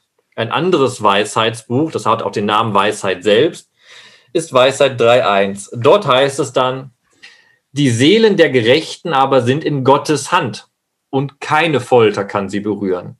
In den Augen der Toren schienen sie gestorben. Ihr Heimgang galt als Unglück, ihr Scheiden von uns als Vernichtung. Sie aber sind in Frieden. In den Augen der Menschen wurden sie gestraft, doch ihre Hoffnung ist voll Unsterblichkeit. Hier haben wir einen Text in Weisheit 3, der unserem Empfinden wunderbar entspricht. Die Gerechten leben in Ewigkeit, die Ungerechten nicht. Doch Kohelet sagt jetzt auf diese Position, der Mensch erkennt nicht, ob er geliebt ist oder verschmäht ist. Das heißt, er verweist darauf hin, dass der Mensch im eigenen Leben nicht wissen kann, ob er gerecht ist oder ob er ungerecht ist, ob er also in der beschützenden Hand Gottes liegt oder nicht. Er geht sogar noch weiter und sagt, das Einzige, was wir wissen können, ist eben genau das. Egal ob gut oder böse, am Ende stirbt der Mensch. Das hast du ja vorhin auch angedeutet. Das vereint alle Menschen. Das ist eine gewisse Gleichmacherei. Egal wie gut dein Leben ist, Du wirst nicht ewig im Diesseits leben. Du wirst auch nicht entrückt wie ein Henoch, sondern du stirbst. Kohelet sagt es an anderer Stelle ganz, ganz deutlich. Du stirbst genauso wie das Vieh stirbt. Alle sterben. Ja. Und dieser Gedanke ist jetzt sehr, sehr wichtig für ihn, weil er fragt sich ja, was kann ich wissen? Und aus welchem Wissen kann ich leben? Und das Einzige, was ich wissen kann, ist eben, dass ich sterbe. Ich weiß nicht, was nach dem Tod kommen wird. Und jetzt kommt das theologische Argument da ganz an. Ich weiß sogar, dass eigentlich jeder Mensch böse ist. Das weiß ich ja aus dem Buch Genesis selbst. Darauf verweist Kohelet auch. In Genesis 3, äh, in Genesis 2 bis 3 und dann nochmal stärker nach der Noah-Erzählung sagt Gott ja selbst, das Treiben und Trachten des Menschen ist immer nur auf Bosheit ausgerichtet. Wenn nun, und das, das spielt Kohelet dann im weiteren Verlauf äh, in Vers 3 an. Wenn der Mensch nun über die Lust zum Bösen wächst und Verblendung seinen Geist immer mehr erfasst und jeder Mensch im Endeffekt böse ist, dann kann doch kein Mensch Hoffnung auf irgendeine Auferstehung haben. Dann müssen wir doch ernst sagen, der Tod ist nun mal das Ende. Und das ist eine krasse Perspektive, die jetzt Kohelet aussagt. Er sagt im Endeffekt für uns, wir können über den Tod hinaus nichts wissen. Was wir wissen können, ist nur, dass der Tod das absolute Ende ist und dass wir Menschen alle böse sind. Und dann wird das sogar noch mal krasser, weil er dann wieder ein Gegenzitat einführt, wo es heißt, für jeden Lebenden gibt es noch Zuversicht. Denn ein lebender Hund ist besser als ein toter Löwe. Und dann sagt er dagegen aber, ja, die Lebenden erkennen, dass sie sterben werden. Die Toten aber erkennen nichts mehr. Sie erhalten auch keinen Lohn mehr, denn die Erinnerung ist sie in Vergangenheit gesunken. Was er im Endeffekt damit sagt, im Endeffekt, der Glaube an die, dass man im Leben noch was ändern könnte, ändert nichts an dem Faktum, dass der Tod am Ende steht. Und genau dieses Faktum hat uns jetzt Kohelet so oft eingehämmert, dass wir einsehen müssen, unser ganzes Leben ist nur zugerichtet auf dem Tod. Das heißt jetzt andersherum, wir dürfen uns nicht flüchten in irgendwelche Fantasien, was nach dem Tod ist, sondern wir müssen das Leben leben, wie es bis zum Tod uns gegeben ist. Und dann stellt sich die Frage, wie man dieses Leben denn leben muss. Und das wäre dann der nächste Abschnitt. Aber bevor wir dahin kommen, hast du bestimmt noch mehrere Bemerkungen zu machen. Werner. Ja, zumindest ein paar aus meiner Weise. Erstmal habe ich mich gefreut, dass du den Koelet hier auf die Liste genommen hast weil das Buch Kohelet lange bevor ich Theologie studiert habe, eins der biblischen Bücher war, die mir besonders nahe gekommen sind. Ich verbinde damit äh, biografisch sehr viel. Ich bin etwa 14 Jahre alt, da habe ich das das erste Mal gelesen, aber mhm. völlig unfreiwillig. Ich war nämlich damals zu Gast bei den Benediktinern in Maria Laach und zwar im Kloster da selbst. Wir haben also im Refektorium auch mitgegessen und die Benediktiner schweigen ja beim Essen, aber schweigen doch nicht, weil es Tischlesungen gibt. Ja. Und da wurde von der Kanzel Kohelet vorgelesen, und zwar immer dieses Windhauch. Noch einmal sage ich Windhauch. Das du kannst dir vorstellen, wie ein 14-Jähriger darauf reagiert. Das war schon sehr special. Aber dieses äh, Buch hat mich immer irgendwie mein Leben lang begleitet, weil es ja auch diesen, diesen schönen Satz gibt, äh, im zwölften Kapitel, glaube ich, irgendwo, es ist jetzt genug Zeit mit Studieren und Bücher wälzen und sowas. Das hatte ich bei meiner, bei einer, bei einer Dissertation, hatte ich das über dem Schreibtisch hängen, als Mahnung. Also der, das ist jetzt nochmal äh, eine kleine biografische Nebenbemerkung. Aber du hast es schon gesagt, äh, wenn man jetzt allein diese sechs Verse aus dem neunten Kapitel liest, da denkt man ja so auf den ersten Überblick, ja, aber er widerspricht sich doch die ganze Zeit irgendwie dann wieder. Also er führt einen neuen Gedanken ein. Aber du hast das ja vorhin sehr schön gesagt. Das ist natürlich auch eine Art inneres Gespräch, wo zwei Stimmen, vielleicht sogar drei, im Menschen selbst miteinander diskutieren. Ausgefaltet hat man das dann ja im Buch Hiob, wo dann die drei Freunde auftreten in äh, Rede und Gegenrede und so weiter. Und das hat man natürlich auch hier wie ein Gedanke den anderen evoziert und in diesem gedanklichen Gespräch sich die Erkenntnis langsam voranentwickelt bis hin zu diesem wunderbaren Bild, ein lebender Hund ist besser als ein toter Löwe, ne? Äh, äh, wo du, und das hast du gerade sehr schön gesagt, auch das ist ja wieder so ein Text, wie man bei Coelet generell ja den Eindruck hat, das ist alles so skeptisch und so ein bisschen pessimistisch und so weiter. Wenn man die Oberfläche noch lässt, wenn man noch ein bisschen an der Oberfläche kratzt, merkt man, ja, äh, das ist, so wie man auf viele Dinge im Leben aus einer pessimistischen, aus einer optimistischen, aus einer realistischen Ebene gucken kann, das, wie man nur oberflächlich drauf guckt. Wenn man den Umkehrschluss dann zieht, und den hast du ja gerade angedeutet, der bei Kurlet hier auch äh, ausgefaltet ist, dann hat das auch etwas sehr Leben eröffnendes, wenn man sagt, du hast jetzt die Chance zum Leben und das ist vielleicht genau der Sinn des Lebens. Genieße dieses Leben, wie es da ist. Der Neutestamentler, ich will das mal einfließen, würde dann sagen, suche das Leben in Fülle. Darum geht es, das zu ermöglichen, dass du das Leben in Fülle findest. Das ist nichts etwas, was jenseitig wäre, eine Vertröstung, sondern es ist etwas, was hier und jetzt stattfindet. Denn eins ist absolut sicher. Dieses Leben wird tödlich enden. Und das ist ja ein Gedanke, den formuliert er ja auf seine Weise anders auch aus. Guck mal, wenn ich den, den Text, den wir gerade gelesen hätten, eingeleitet hätte mit den Worten Carpe Diem, dann ja. wäre kein Pessimismus ja. da gewesen. Ja, absolut. Ist, ne? absolut. Ja. Und das genau, heißt, das, genau das sagt uns Coelet ja. Genau. Carpe Diem. Und er sagt es, darauf möchte ich noch mal kurz eingehen, auch mit diesem wunderschönen Zitat, ein lebender Hund ist besser als ein toter Löwe. Und es ist bei uns beiden so ein Running Gag, dass wir mal eine Veranstaltung machen über den Hund machen sollten im Alten ja. Testament. Ja. Um das Im Bild Neuen auch. Im Neuen kommt er auch vor. Aber mhm. da eher als Schimpfwort. Also, ich glaube, als lebendiges Tier läuft er da nicht durch die Gegend. Leckt Aber Jesus bezeichnet ja schon mal den einen oder anderen Heiden als Hund. Leckt er nicht die Wunden des vor der. Vor ja, doch, richtig. Aber das ist ja ein Gleichnis. Stimmt. Bei, bei, bei Lazarus. Da leckt ein Hund absolut. Das hat ja einen Ansatzpunkt in der Realität. Ja, absolut. Absolut. Stimmt. Da, da taucht sogar ein, äh, ein, ein, ein zumindest äh, virtuell reales Tier auf. Ja. Und diesen Satz, vielleicht bleiben wir kurz an dem Satz hängen. Einerseits, weil er so schön ist, andererseits, weil er nochmal sehr gut verdeutlicht, worum es Kohelet in diesen sechs kurzen Versen geht. In der Gegensatz, wir haben kein Problem. Ein Löwe ist ein mächtiges Tier, das kann man sich gut schnell vorstellen. Ein töter, toter Löwe ist eben, der ist nicht mehr mächtig, sondern tot, wie alles. Zerfällt zu Staub. Nun, ein lebender Hund ist das absolute Gegenteil. Ein Hund ist nicht unser Chihuahua, der auf dem Sofa sitzt ja. oder der, der tolle Schäferhund. das Fellkind, wie manche sagen. Ein Hund ist im Alten Testament sozusagen ein abscheuliches Wesen. Aus dem Denken des Alten Testaments ein durch und durch unreines Tier, weil es Aas frisst und Leichen frisst, an Exkrementen, sogar an den eigenen Exkrementen schnuppert. Und wenn man sieht, wie der Hund als Bild verwendet wird, der Hund wird verwendet für männliche Prostituierte, schamlose Frauen als Vergleichspunkt. Also der Hund ist wirklich ein verabscheuungswürdiges Tier. Nun ist aber genau das der Unterschied. Lebendig ist dieses verabscheuungswürdige Tier viel mehr wert und ja. viel besser als ein Löwe in all seiner Macht, der tot ist. Ja. Und das ist genau das Bild für den Menschen. Der Menschen, der durch und durch böse ist, hat aber sein Leben und kann sein Leben nutzen. Ja. Das ist der Wert des Lebens. Le das Leben ist durch und durch das, was es zu ergreifen gilt aus der Sicht ja in dem Sinne Carpe Diem. Weil der ja. Tod das ist, was alle gleich macht und eben hinüberführt ins Nichts. Ja. ja, auch das ist ein Gedanke, dieses der Tod, der alle gleich macht und äh, hinüberführt ins Nichts, der ja so in der ersten Hälfte dieses Vers, dieser sechs Verse äh, da entfaltet wird.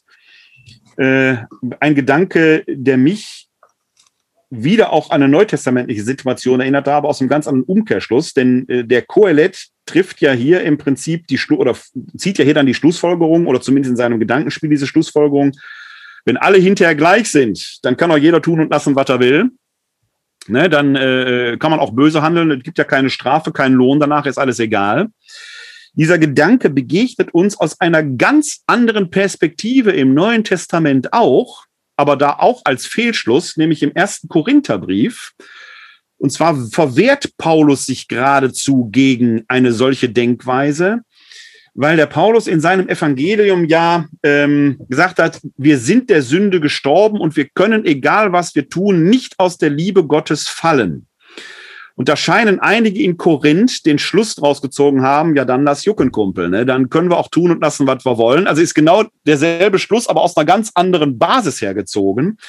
Äh, und Paulus hat halt im ersten Korintherbrief, dann geht es dann um den Fall von Blutschande und Götzenopferfleisch und was weiß ich was alles, äh, äh, hat dann seine liebe Mühe, das wieder einzufangen, woraus er dann, und jetzt kommt wieder der Aspekt, den wir vorhin hatten, den Gerichtsgedanken dann ja einführt. Ne? Es gibt eine letzte Gerechtigkeit.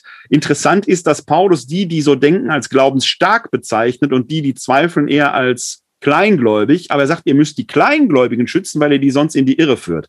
Das heißt also, auch da haben wir im Prinzip so einen Gedanken, nach dem Tod werden alle gleich behandelt, egal ob sie gut oder schlecht gehandelt haben. Also, und das ist ja eine interessante Schlussfolgerung, ne, dass man dann nicht sagt, dann lasst uns auf jeden Fall das Gute tun, das lohnt sich, sondern dann kann man böse handeln. Und das ist ja ein Gedanke, der hier bei Kohelet in der ersten Hälfte auch passiert.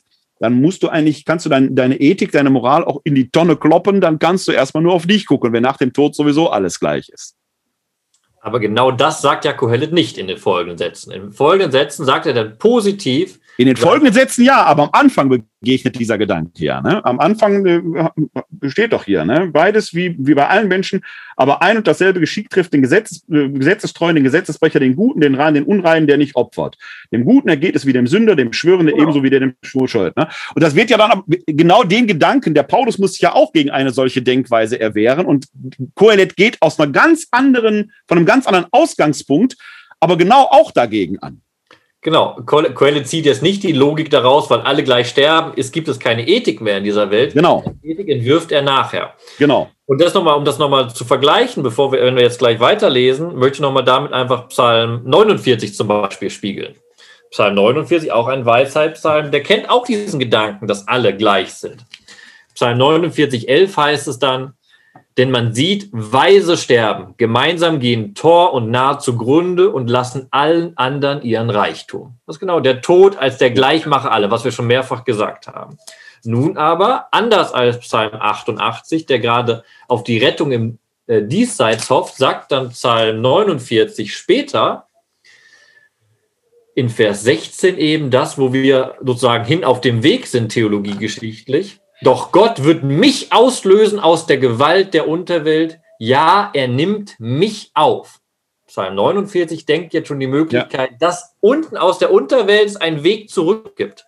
Im ja. Buch Jeremia zum Beispiel wird die Unterwelt als eine Stadt mit Riegeln beschrieben, wo man nicht mehr rauskommt, ein Gefängnis. Ja. Psalm 49 ja. denkt dann, nein, Gott wird mit seiner Hand hinuntergreifen und uns herausziehen. Ja. Ein sehr, sehr schönes Bild, was wir in der Ikonenmalerei von der Auferstehung Jesu haben, der hinuntergreift in die Sheol und die Toten aus dem Gefangenenreich, aus dem Totenreich hinauszieht und zu sich aufnimmt. Zu letzterem, kleiner Werbeblock. Morgen Abend äh, werde ich auch hier in einem Webinar, können Sie verfolgen unter www.kck42.de-webinar oder live bei Facebook äh, über apokryphe Auferstehungsevangelien berichten und die vorstellen. Unter anderem das Nikodemus-Evangelium. Da kommt nämlich dieses Bild her. Da wird genau das entfaltet. Was hat Jesus am Schabbat gemacht nach seiner Kreuzigung und vor seiner Auferstehungsoffenbarung? Er ist in die Unterwelt hinabgestiegen und hat da die Toten aus dem Totenreich herausgezogen. Äh, aber ein zweiter Gedanke ist mir noch wichtig weil man den ja religionskritisch auf den Anschlag bringt. Äh, auch der Olle Marx, der dann ja sagt, Religion äh, ist äh, Opium des Volkes, wo dann so eine scheinbare Jenseitsvertröstung ist, die kann man eigentlich nicht finden, auch hier bei Kohelet nicht, weil ja gerade das Leben in sich gewertschätzt wird. Es ist eigentlich eine Diesseitsorientierung. Und die kann ich auch aus neutestamentlicher Sicht immer nur in Anschlag bringen. Es geht eigentlich immer um die Wertschätzung des Lebens im Hier und Jetzt. Also nicht das, was kommt, sondern hier sollen wir schon entsprechend leben. Und da, wo du gerade das mit der Stadt sagst, äh, äh, der Christoph Schönbach, der uns ja hier ein bisschen hilft, der kennt das auch. Es gibt eine wunderbare Serie, man, man muss die nicht mögen, aber ich habe da viel Spaß dran gehabt. Die, die läuft jetzt, glaube ich, bei Amazon Prime. Lucifer heißt die. Äh, kommt aus Amerika. Die, die, die Staffeln zwei, drei und vier haben stark nachgelassen, aber die erste Staffel war nicht schlecht. Da geht's um äh, den Teufel, der hier in die Welt zurückkommt, weil er der Hölle selber überdrüssig ist. Und da wird die Hölle genau so geschildert, wie du es hast. Eine Stadt in der Unterwelt, aus der es keinen drinnen gibt. Und dann gibt's das Pendant dazu, Silver City. Das ist dann die Stadt im Himmel, wo es gut wird. Ich sage immer, äh, man kann diese Serie sicherlich rein aus dramaturgischen Gründen angucken, wenn man von Tuten und Blasen keine Ahnung hat. Wenn man sich aber ein bisschen in der, aus, in der Bibel auskennt, dann ist der Genuss dieser Serie um ein Vielfaches höher, weil so viele Gestalten, die man so kennt, äh, äh, auch im biblischen Kontext auftauchen, Lilith und natürlich die Eva und was weiß ich was. Also wer da Spaß hat, mögt da mal reingucken. Aber man muss ein bisschen fest im Glauben sein, das gebe ich sehr gerne zu. Zurück aber zu Kohelet, und das ist der Punkt, äh, den ich nochmal deutlich machen will, den wir jetzt auch unterstrichen haben. Kohelet sagt ganz deutlich, und das ist für uns als Christ natürlich erstmal schwer zu fassen, aber aus seiner Perspektive, nach dem Tod wartet auf uns nichts. Und er sagt ganz, ganz deutlich, konzentriere dich auf das Diesseits. Ja. Und es hat wunderbar zusammengefasst Ludger Schwiener-Schöneberger an seinem Kohelet-Kommentar, den ich sehr empfehlen kann, wenn wir schon äh, Werbeblöcke nach und nach hier auf machen. Auf jeden Fall, auf jeden Fall, sehr gerne. Er schreibt nämlich wunderbar, den einen Satz habe ich mir rausgeschrieben, Kohelet holt seine Schüler aus einer eschatologischen Traumwelt heraus und verweist sie auf das Hier und Jetzt im Leben. Das ist genau das. Der Kohelet warnt, und damit warnt er auch uns, und das ist ganz, ganz wichtig, nicht so zu leben, als würden wir nur träumen, wie die Auferstehung denn sein wird, was du in deinem italienischen Restaurant eines Tages da im Himmel bestellen wirst, sondern wir werden zurechtgestoßen und das selbst, obwohl wir an die Auferstehung glauben, entscheidend, dass hier und jetzt, und da kommen wir gleich zu, als Gabe Gottes ist. Ja. Es geht im Hier und Jetzt darum, die Gabe des Lebens von Gott anzunehmen und dementsprechend zu leben. Und das entfaltet dann Kohelet in seiner Ethik der Verse 7 bis 10. Bevor ich lese, nur noch mal auf das italienische Lokal zu sprechen. Ne? Das hat, führt ja diesen Gedanken nur konsequent zu Ende. Damit ich einen guten Tisch kriege, muss ich im Hier und Jetzt gut leben, damit ich auch dort ein gutes Hier und Jetzt haben werde. Das hat ja eine innere Konsequenz. Das muss man dabei denken. Sonst sitzt man nur draußen an den Katzentischen. Ne? Das äh, möchte man auch nicht sein. Also Jetzt, jetzt bringen wir mal das Bild ins Abstruse. Das sind keine Katzentische nebenbei nach der Sinn des Alten Testaments, sondern ja, ja. Hundetische. Hundetische, Hundetische. Einverstanden. Hunde ja zum Beispiel Offenbarung nicht in die Stadt rein am Ende, ne? Das ja, ja, ja. Ja, man okay. sitzt ja draußen auf den Stufen irgendwo, ne? Also man, man, man ist irgendwie nah dran, aber doch nicht drin, ne? Aber jetzt springen wir aber das Bild nochmal abstrus gewendet. Kohelet würde sagen, auch wenn du an das italienische Restaurant nach dem Tod glaubst, geh jetzt auch ins italienische Restaurant. Und dem würde ich überhaupt nicht nur nicht widersprechen wollen, sondern mit lautem Jubel zustimmen wollen. Ne? Warum warten, wenn man jetzt schon hingehen kann? Ne? Das dann, würde ich absolut jubel, sagen. Ne? Dann jubel jetzt mal die Verse 7 bis 10, weil die sind genau das. absolut. Also, Kohelet, Kapitel 9, die Verse 7 bis 10. Also, iss freudig dein Brot und trink vergnügt deinen Wein, denn das, was du tust, hat Gott längst so festgelegt, wie es ihm gefiel. Trag jederzeit frische Kleider und nie fehle duftendes Öl auf deinem Haupt. Mit einer Frau, die du liebst, genießt das Leben alle Tage deines Lebens voll Windhauch, die er dir unter der Sonne geschenkt hat. Alle deine Tage voll Windhauch. Denn das ist dein Anteil am Leben und an dem Besitz, für den du dich unter der Sonne anstrengst. Alles, was deine Hand, solange du Kraft hast, zu tun vorfindet, das tu. Denn es gibt weder Tun noch Rechnen, noch Können noch Wissen in der Unterwelt, zu der du unterwegs bist. Das ist doch genau das. Iss freudig dein Brot und trink vergnügt dein Wein. Das gefällt uns. Und das gefällt uns auch theologisch, weil es im Endeffekt eine Aufhebung des Fluches ist, der uns Menschen entgegengeschmettert wird bei der Vertreibung aus dem Paradies. Dort wird ja gesagt, der Mensch wird im Angesicht seines Schweiße das Brot aus den Feldern heraus erarbeiten. Nun sagt Kohelet ganz anders, freue dich dein Leben lang und nutze die Freuden des Lebens, denn sie sind dein Anteil und die Gabe Gottes in diesem Leben. Und er macht im Endeffekt sogar eine wunderbare Work-Life-Balance auf, weil er sagt, du strengst dich dafür in deinem Leben an. Du arbeitest und bist ein guter Mensch, um genau das machen zu können, damit es dir gut geht, damit dein Leben ein Fest ist. Lass dein Fest dass dein Leben ein Fest werden. Diese Aufforderung ist dieses lange, wunderbare Carpe Diem, was uns Kohelle da entgegenschmettert und was eben keine, jetzt lassen wir mal alles durchgehen und machen wir eine große Sause hier, sondern es ist ein Leben in Freude aus der Verantwortung heraus, dass das Gottes Wille ist, dass Gott uns das Leben gegeben hat, um ein gutes Leben in Freude führen zu können. Eigentlich eine wunderbare Botschaft. Da könnte man fast den Glauben an die Auferstehung erstmal zur Beiseite schieben, oder? Ja, beziehungsweise, äh, wie ich es formulieren würde, wartet nicht lange bis nach dem Tod, sondern steht jetzt schon auf äh, und geht aufrichtig in dieses Leben. Das würde nach meinem Dafürhalten sogar absolut der jesuanischen Praxis in den Heilungsgeschichten entsprechen, der ja dieses aufrichtende Moment drin hat. Aber mir fällt bei diesen Worten äh, auch ein, dass es vielleicht gerade des Todes bedarf, um den Wert des Lebens erkennen zu können. Es gibt da einen sehr schönen Roman von Paulo Coelho, ich meine, der hieß Veronika beschließt zu sterben von einer depressiven jungen Frau, äh, die zunehmend suizidal wird und Suizidgedanken hat, äh, in psychiatrische Behandlung sich begibt, bis ihr der Arzt dort irgendwann eröffnet, äh, sie sind todkrank. Sie haben nur noch sechs Tage.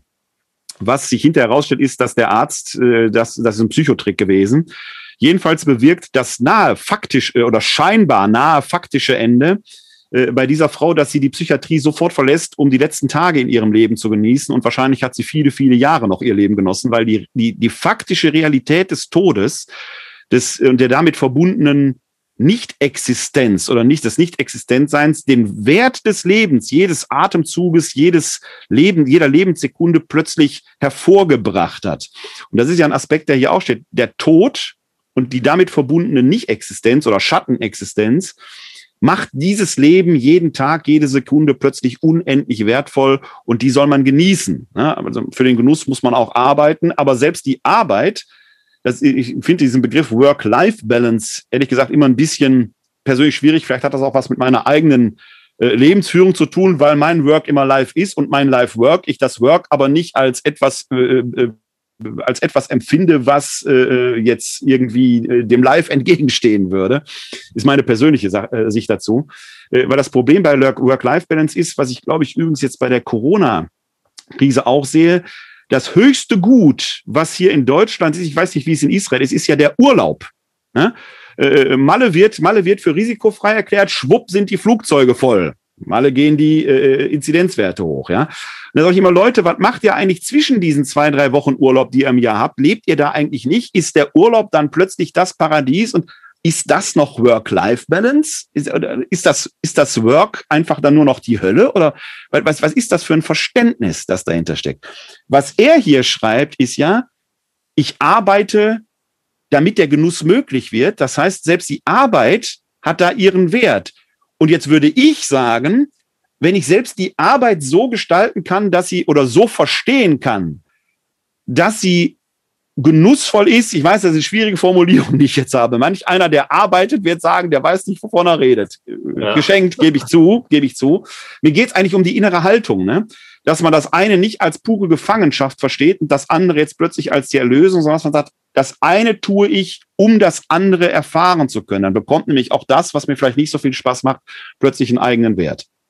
Ja, also da sind wir jetzt in einer Diskussion. Natürlich musst du auch bedenken, dass gerade äh, in bestimmten äh, Kreisen diese Arbeit einfach, der, die überhaupt die Chance ist, ein Leben führen zu können. Also Leute, die schwer arbeiten. Ja, deswegen sage ich ja, die, deswegen sage ich ja, wenn jetzt jemand sagt, der, der spinnt, der Kleine, sage ich, geschenkt, hat er recht. Äh, weil es natürlich jetzt sehr idealistisch gesprochen ist, was ich sage. Ne? Aber, aber, aber pass auf, wir machen das fast nicht auf. Ich habe heute, ich, irgendwie sind wir heute dabei, sehr viele Exkurse, Werbeblöcke und philosophische Einstreuungen zu machen. Was Mut hat Mut, was Mut hat Mut. Kehren wir zurück zum eigentlichen Idee und das ist ja das Wichtige.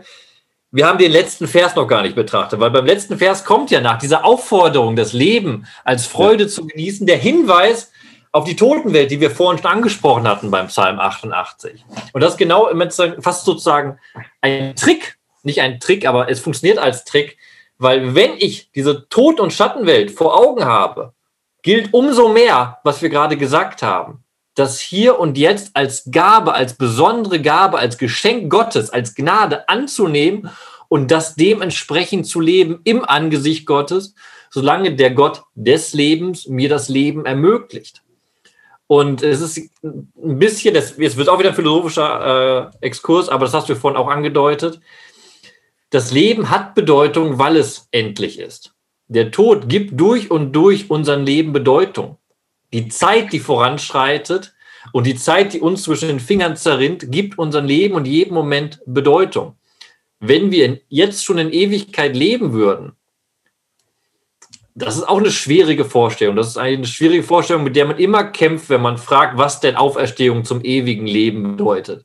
Gibt es da keine Veränderungen mehr? Gibt es den Drang zu entscheiden nicht mehr, weil keine Zeit mehr da ist? Weil eben durch und durch unser Leben ja von dieser Mauer, auf die wir zurennen, bestimmt ist.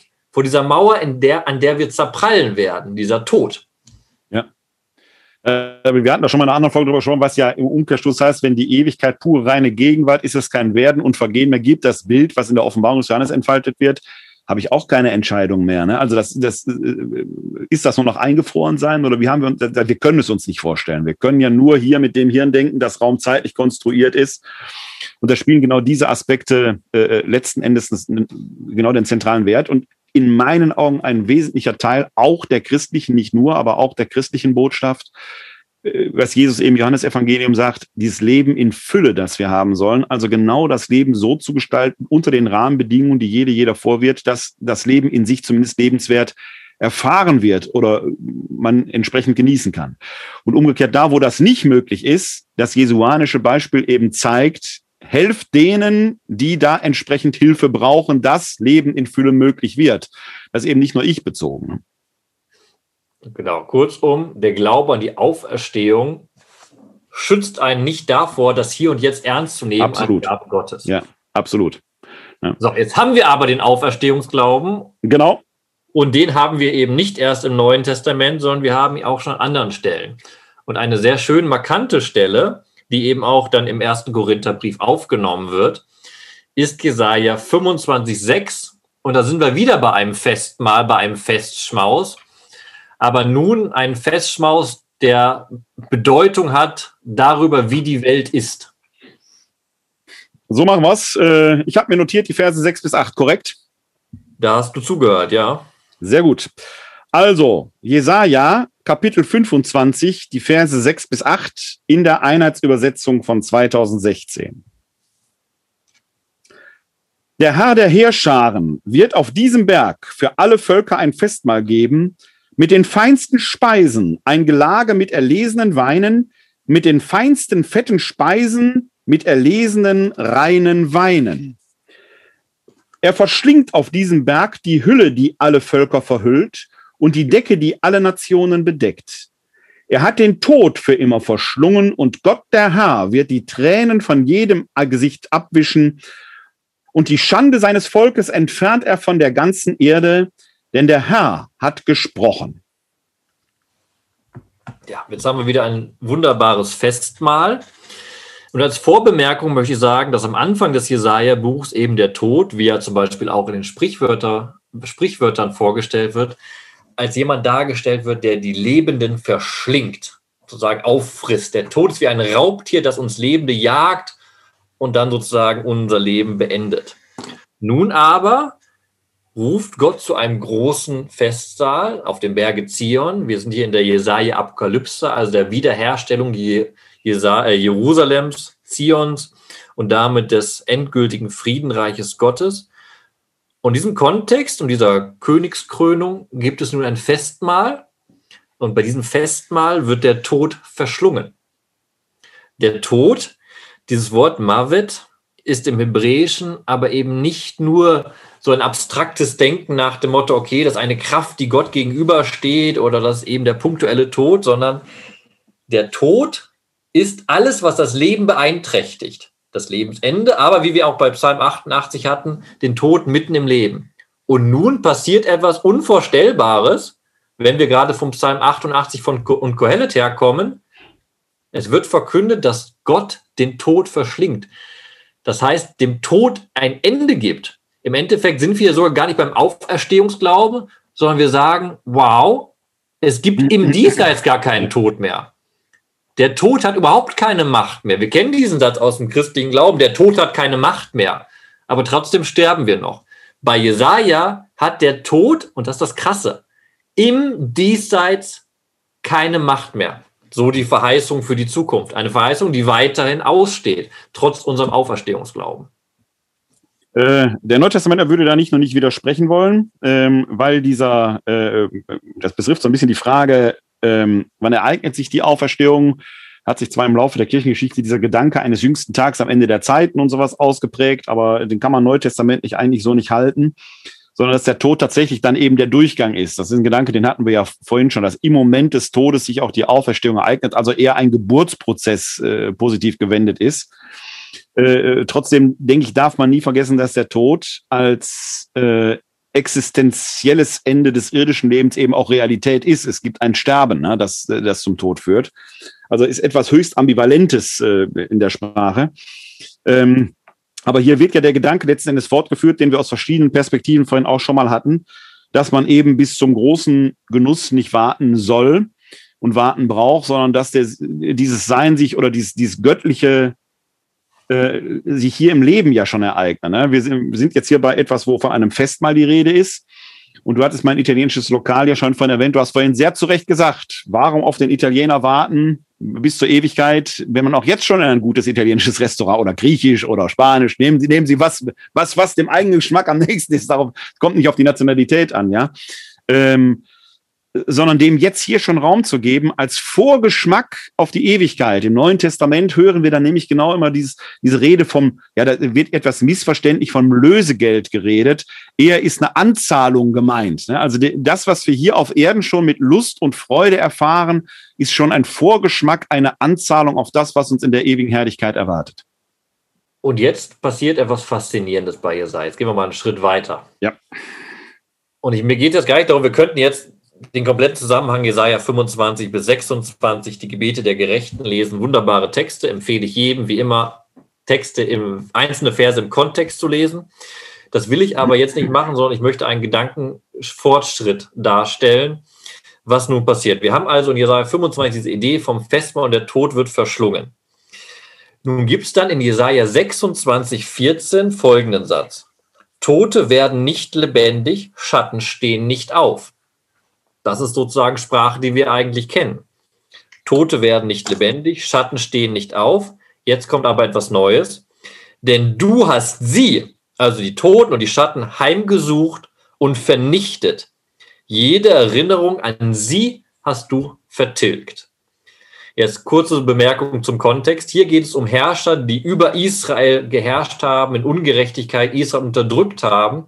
Und nun kommt die Idee, wenn der Tod vorher verschlungen wurde als eigene Macht, wird Gott nun selbst sozusagen tot, weil er die, die tot sind, auch selbst diese ehemaligen großen Herrscher, nun endgültig vernichtet. Wir hatten es vor unter dem Stichwort des zweiten Todes. Hier haben wir nun sozusagen die Totenwelt, diese Sheol sozusagen geschlossen, beziehungsweise Gott herrscht in ihr selbst und richtet Tote nun hin. Und dann geht der nächste Schritt weiter, das ist dann Vers 19. Deine Toten werden leben. Deines ist Gottes. Gottes Tote werden leben. Meine Leichen, also die Leichen des Volkes Israel, stehen auf. Wacht auf und jubelt, ihr Bewohner des Staubes. Das ist genau nun die Idee, die eintritt, dass es sozusagen ein Gericht gibt, das im Tod dann unterscheidet zwischen denen, die dauerhaft sterben werden und denjenigen, die auferstehen werden, weil sie deine Leichen sind. Und mit dem Wort deine Leichen haben wir genau das Wichtige, worauf auch Psalm 88 schon gezielt hat, auf eine Beziehung zu Gott, die voll Leben ist und die nun auch stärker ist als der Tod, beziehungsweise Gott nun eine Beziehung auf Dauer errichtet, weil der Tod verschlungen ist. Ja, ja das und äh, interessant, dass eben hier auch wieder diese dieser Gedanke der Gerechtigkeit auftaucht. Ne? Im, im, Im, neutestamentlichen Sinne ist dieses jüngste Gericht, dieses Gericht selber ja kein Strafgericht, sondern ein Gericht, das die letzte Gerechtigkeit aufrichtet. Die Schwachen werden stark gemacht und die, die hier im irdischen Leben die Schwachen übervorteilt haben, werden zu Dienern. Ja? Die werden nicht unbedingt vernichtet. Das ist vielleicht dann der Unterschied zu dem, was hier geäußert wird. Äh, aber dass es notwendigerweise dann ist, wenn ich jetzt nicht aus dem, dem Gleichmacher Tod, dem gleichgemachten Sheol, äh, umgekehrt jetzt sagen will, dann kommen alle, so eine Art Allerlösung, so unkritische Allerlösung äh, predigen will, dann brauche ich genau diesen Gedanken des Gerichtes, der bei mir in meinem ewigen italienischen Lokal eben zu unterschiedlichen Tischqualitäten führt, bis dahin, dass manche eben auf den Stufen draußen sich die Nasen an den Scheibenplatz drücken müssen, äh, um diese Gerechtigkeit, die im irdischen Leben vielleicht gefehlt hat, oder nicht vielleicht, sondern gefehlt hat, äh, da auszugleichen oder wiederherzustellen, besser gesagt. Genau, und dann haben wir jetzt hier aus dem Alten Testament sozusagen eine gute Mahnung auch für uns aus dem Neutestament, auch aus dem Neutestament Lebenden, dass eben Auferstehung eben nicht, was du gesagt hast, für alle gilt dass Auferstehung nicht das Heil für alle bedeutet, sondern eben mit einem Gericht einhergeht. Und hier bei Jesaja ganz, ganz deutlich gesagt, mit dem absoluten Tod. Der absolute Tod ist auch eine Möglichkeit, Komma, die von Gott gewollt ist, die von Gott angekündigt wird. Ja. Also wir dürfen in unserem Osterjubel nie vergessen, dass damit, dass es kein, kein Highway zum Heil gibt. Ne? Ja, genau. Was ich sage ist, es werden alle, alle in den Himmel kommen, um dort vor dem Thron Gottes, jetzt sage ich es formuliere ich es als Neutestamentler, den Lohn zu empfangen für das Gut und Böse, das sie getan haben. Ja, aber der, der Lohn für das Böse kann natürlich nicht so sein wie der Lohn für das Gute. Ne? Das heißt, bis, bis zu der Möglichkeit des Feuersees, der absoluten endgültigen Vernichtung. Ne? Genau, und diese, diese Sicht haben wir dann auch schon in Daniel. Und jetzt ein kurzer Vorbemerk, eine kurze Vorbemerkung mit Jesaja 25 und Daniel 12, was wir gleich lesen werden, in Vers 1, sind wir in einem Zeitabschnitt, zweite Jahrhundert vor Christi plus minus, wo nun eine, was wir vorhin gesagt haben, eine neue Realität zu neuen theologischen Antworten herausfordert. Es gibt die Verfolgung aus dem Glauben heraus. Das können wir auch gleich nachher noch schön zum Abschluss vielleicht in einem Verweis auf 2 Makkabäer 7, 9 deutlich machen, was ja eine deiner Lieblingsstellen ist, wie wir vorgespräch. Ja, ja, genau. Wir haben das Problem, dass also nun es die Erfahrung gibt, dass Leute aus ihrem Glauben zu Gott selbst ihr Leben verlieren. Und dann stellt sich natürlich die Frage, wo ist da die Gerechtigkeit? Wie kann denkbar sein, jemand stirbt für Gott und ist dann einfach ein Schatten im Schatten, Schattenwelt, ein Nichts mehr, kein Wille, kein Plan, kein Nichts. Und da gibt nun das Buch Daniel in den Versen 12.1 eine neue Antwort, in dem die Gerechtigkeit nach dem Tod hergestellt wird. Und diese Gerechtigkeit wird nicht dar, nach, dargestellt, im, wie Jesaja 25 oder 26, dass eben ein zweiter absoluter Tod denkbar ist, sondern nun gibt es nach dem Tod ein Gericht, das aufteilt zwischen einem guten Leben nach dem Tod und einem schlechten Leben nach dem Tod. Das ist Daniel Kapitel 12, die Verse 1 bis 2.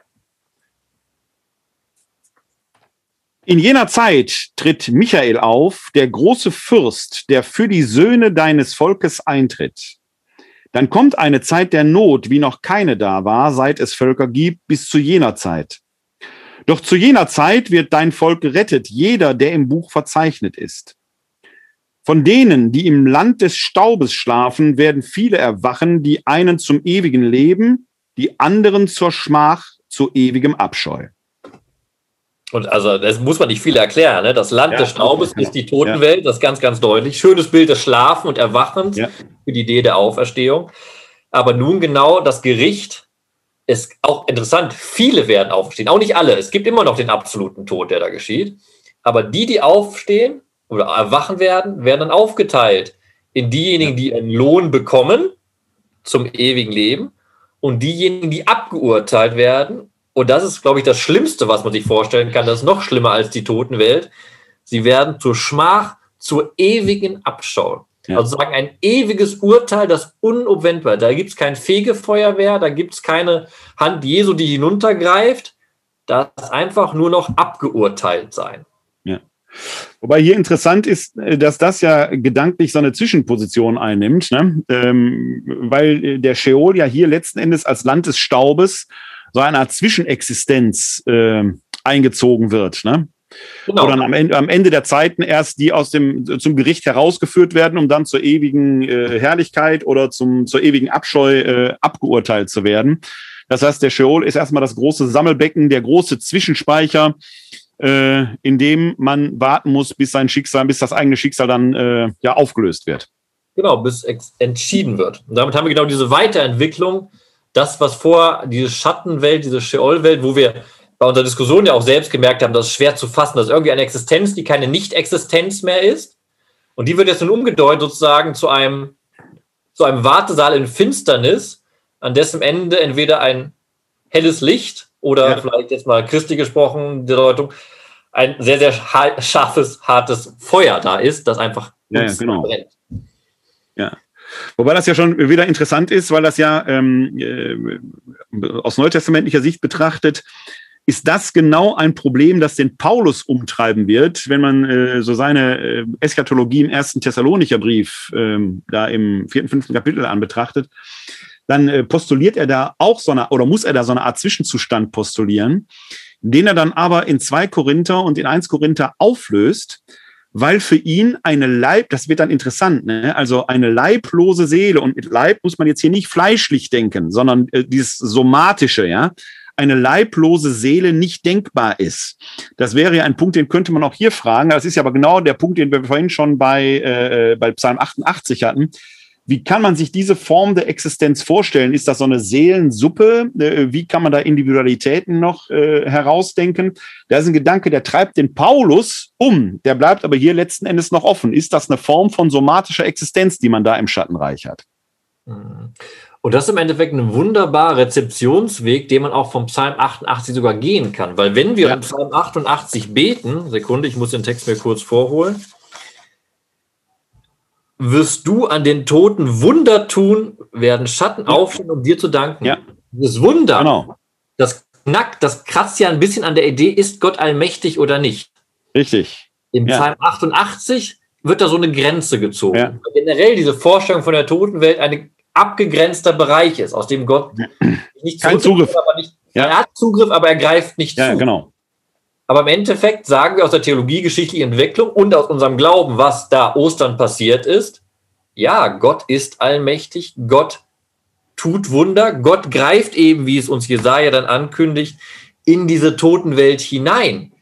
Er kann Wunder vollbringen, aber dieses Wunder ist eben, das haben wir auch immer das so deutlich gemacht, eben nicht unbedingt ein Weg ins Heil, sondern erstmal ein Weg, und das ist wichtig dann im zweiten Jahrhundert vor Christi, ein Weg in die Gerechtigkeit. Ja. Und das es wird eben ganz, ganz plastisch, und damit hören wir dann auch unsere Bibelstellen auf, in zwei Makkabäer deutlich. Sehr richtig. Äh, da schauen wir jetzt noch hinein. Da geht es eigentlich nur um einen Vers, nämlich 2 Makkabäer, Kapitel 7, Vers 9. Äh, vielleicht, aber da kannst du gleich vielleicht noch etwas deutlicher zu sagen, den Versen voraus geht ja das Martyrium der sieben Brüder mit ihrer Mutter, äh, eine, äh, ein Leiden, das äh, in absolutem Gehorsam Gott gegenüber erlitten wird, was aber, weil dieses schreckliche Martyrium zum Tode führt, ähm, eben äh, innerirdisch keine Auflösung zum Heil mehr erfahren kann, keinen Lohn erfahren kann. Ich hatte vorhin im Vorgespräch gesagt, du hast es vorhin auch erwähnt, äh, diese Bibelstelle gehört für mich zu den interessantesten. Ich habe mal Lieblingsbibelstelle gesagt, und zwar nicht, weil die so grausam ist, sondern weil sie für mich auch im Denken, im vorchristlichen Denken zu den Punkten gehört, wo, man, ja, wo man merken kann, es taucht eine reelle Frage auf und es drängt auf eine theologische Antwort, die gefunden werden muss, die in einer gewissen Weise dann auch neu ist, weil die herkömmlichen Antworten nicht reichen. Man muss also mit dem, was Theologen können und leisten können, mit dem theologischen Handwerkszeug eine neue Antwort erschlossen werden, um Gott auch zu sich selbst kommen zu lassen. Und zwar nicht, um Gott auf die Sprünge zu helfen, sondern um zu erkennen, ah, es, Gott muss also offenkundig dann doch anders sein, als wir ihn bisher gedacht haben. Das ist eben nicht abgeschlossen, sondern es gibt ein Erkennen über das hinaus, was man bisher gewusst hat. Und, und da ist dieser, Bitte. Um diesen Denkvorgang zu verdeutlichen, ist es vielleicht wichtig, bevor wir den Vers sagen, nochmal das Grundproblem zu benennen, indem wir vorher einsteigen in den Text. Einfach das so deutlich machen. Das Kapitel fängt ja. an, ein andermal geschah es, genau. Dass man sieben Brüder mit ihrer Mutter festnahm. Der König wollte sie zwingen, entgegen dem göttlichen Gesetz Schweinefleisch anzurühren. So, jetzt ist genau der Punkt. Das theologische Problem, was ihr also stellt, Gott gibt ein Gesetz, das der Mensch natürlich befolgen muss. Was ist nun aber, wenn dieses Gesetz in den Tod führt? Richtig. Obwohl doch das ja. Gesetz gerade das Leben ermöglichen soll. Und dieses ad absurdum führen seiner selbst führt zu einer neuen theologischen Erkenntnis, die nicht nur hier, aber hier, wie ich finde, in sehr exemplarischer Weise ausgeführt wird, weil sie auch viele, viele Christen und Christen denken ja auch, auch so, ich muss jetzt das und das tun, damit ich in den Himmel komme, was im Umkehrschluss auch ad absurdum geführt. So einfach ist es dann eben nicht. Äh, sondern es muss letzten Endes eine über das irdische Leben hinausreichende Gerechtigkeit Gottes geben, wenn Gott der Gerechte ist.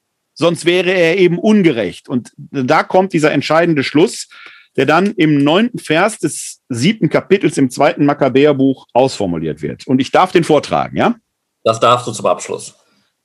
Als er in den letzten Zügen lag, sagte er, da geht es, glaube ich, dann um den, den äh, siebten Sohn, den siebten Bruder, ne? Als er in den letzten Zügen lag, sagte er, du Unmensch, du nimmst uns dieses Leben, aber der König der Welt wird uns zu einem neuen, ewigen Leben auferstehen lassen, weil wir für seine Gesetze gestorben sind. Ich glaube, es ist der zweite, nur mal so nebenbei angefügt. Aber ja, wie auch immer. Ich habe jetzt, ja, richtig, ist der zweite. Danach kommt nämlich der dritte. Genau. Darum ja. geht es aber nicht. Aber genau das fasst im Endeffekt jetzt nochmal das theologische Denken zusammen. Wenn ich dem Gott des Lebens folge und an dem glaube und in der Religionsverfolgung nun dafür sterbe, dann ist Gott nicht mehr der Gerechte. Wir hatten eben schon das Problem der Allmacht kurz angerissen. Jetzt haben wir das Problem Gott als der Gerechte. Also muss ich fragen, wenn Gott aber gerecht ist, muss er doch Gerechtigkeit herstellen. Ja. Dann kann nicht abrupt irgendeine andere Macht dafür sorgen, dass es keine Gerechtigkeit gibt. Wenn aber Gott Gerechtigkeit will, und das ist die Idee, Gerechtigkeit heißt nichts anderes als eine, eine heilsumfassende Weltordnung. Wenn Gott diese Weltordnung durchsetzen will, dann kann es dafür keine Grenze geben. Dann muss also nach dem Tod diese Ordnung hergestellt werden. Und genau das sagt der hier fest. Und genau das im Endeffekt glauben wir auch, wenn wir an die Auferstehung Jesu glauben, dass Gott eine allumfassende Heilsordnung herstellen wird, der auch der Tod keinen Riegel vorschiebt, sondern wir auf dem Weg hin zu dieser Heilsordnung sind, Klammer auf, in die wir uns im Leben und dann im Leben nach dem Tod einfügen müssen. Klammer zu. Ich nenne das immer die Ewigkeitsrelevanz des Irdischen. Die Ewigkeit ereignet sich eigentlich schon hier. Äh, wie gesagt, dieser Vers ist äh, für mich selber bedeutsam, weil er wieder so etwas ist, dass aus bisherigem theologisch gewusstem etwas Neues entstehen muss, weil sonst die Paradigmen nicht mehr stimmen. Wenn Gott gerecht ist, dann kann er das so nicht stehen lassen. Innerirdisch geht es aber nicht um den Gedanken mal weiter zu spinnen in äh, die aktuelle Problematik hinein. Es soll ja Leute geben, die sagen, Gott könne die Sünde nicht segnen. Aber was macht Gott denn, wenn er den, der keine Sünde kannte, für uns zur Sünde macht, damit wir Gerechtigkeit Gottes würden in ihm? da scheint mir etwas nicht ganz zu Ende gedacht zu sein. Man möchte sagen, tut doch das, was die biblischen Autorinnen und Autoren gemacht haben. Denkt doch jetzt den entscheidenden Schritt einfach mal weiter. Bleibt nicht in eurem kleinen verharmten Denken stehen, sondern denkt diesen entscheidenden Schritt weiter. Und an diesem ganzen Themenkomplex Tod und Auferstehung kann man sehr gut sehen, wie aus dem, der Kohelet hat es ja eingangs geschrieben, was man dem, was man wissen kann, mit der Kraft des Denkens Erkenntnis entstehen kann über das, was wir dann vielleicht daraus heraus wissen können. Und äh, schlussendlich dann dieses grausame Schicksal dieser sieben Makkabäerbrüder, was eine Spitze hervorbringt, dass da doch mehr nach dem Tod sein muss als ein Schattenreich. Ja, und man kann auch schön bemerken, dass zum Beispiel im Gegensatz zu Kohelet die Aufstehung Jesu, an die wir glauben, neue Denkvoraussetzungen geschaffen hat, beziehungsweise eine neue Perspektive auf diese Welt geschaffen hat. Aber, und das ist das Wichtige, was auch deutlich werden soll, wenn wir heute Abend nur über das Alte Testament sprechen, diese alten Perspektiven sind durch und durch relevant. Wir haben nach der Auferstehung Jesu Psalm 88 nicht aus der Bibel rausgeschmissen. Nein, genau. Auch ein Buch Kohelet bleibt drin. Weil beide Texte, und das haben wir deutlich gemacht, mahnen uns auch gleichzeitig eben dazu, wie Ludger Schwiener-Schöneberger es sagt, nicht in eine eschatologische Traumwelt zu verfallen, sondern das Hier und Jetzt wahrzunehmen. Denn im Hier und Jetzt begegnet uns Gott des Lebens, der lebendige Gott, der leben will.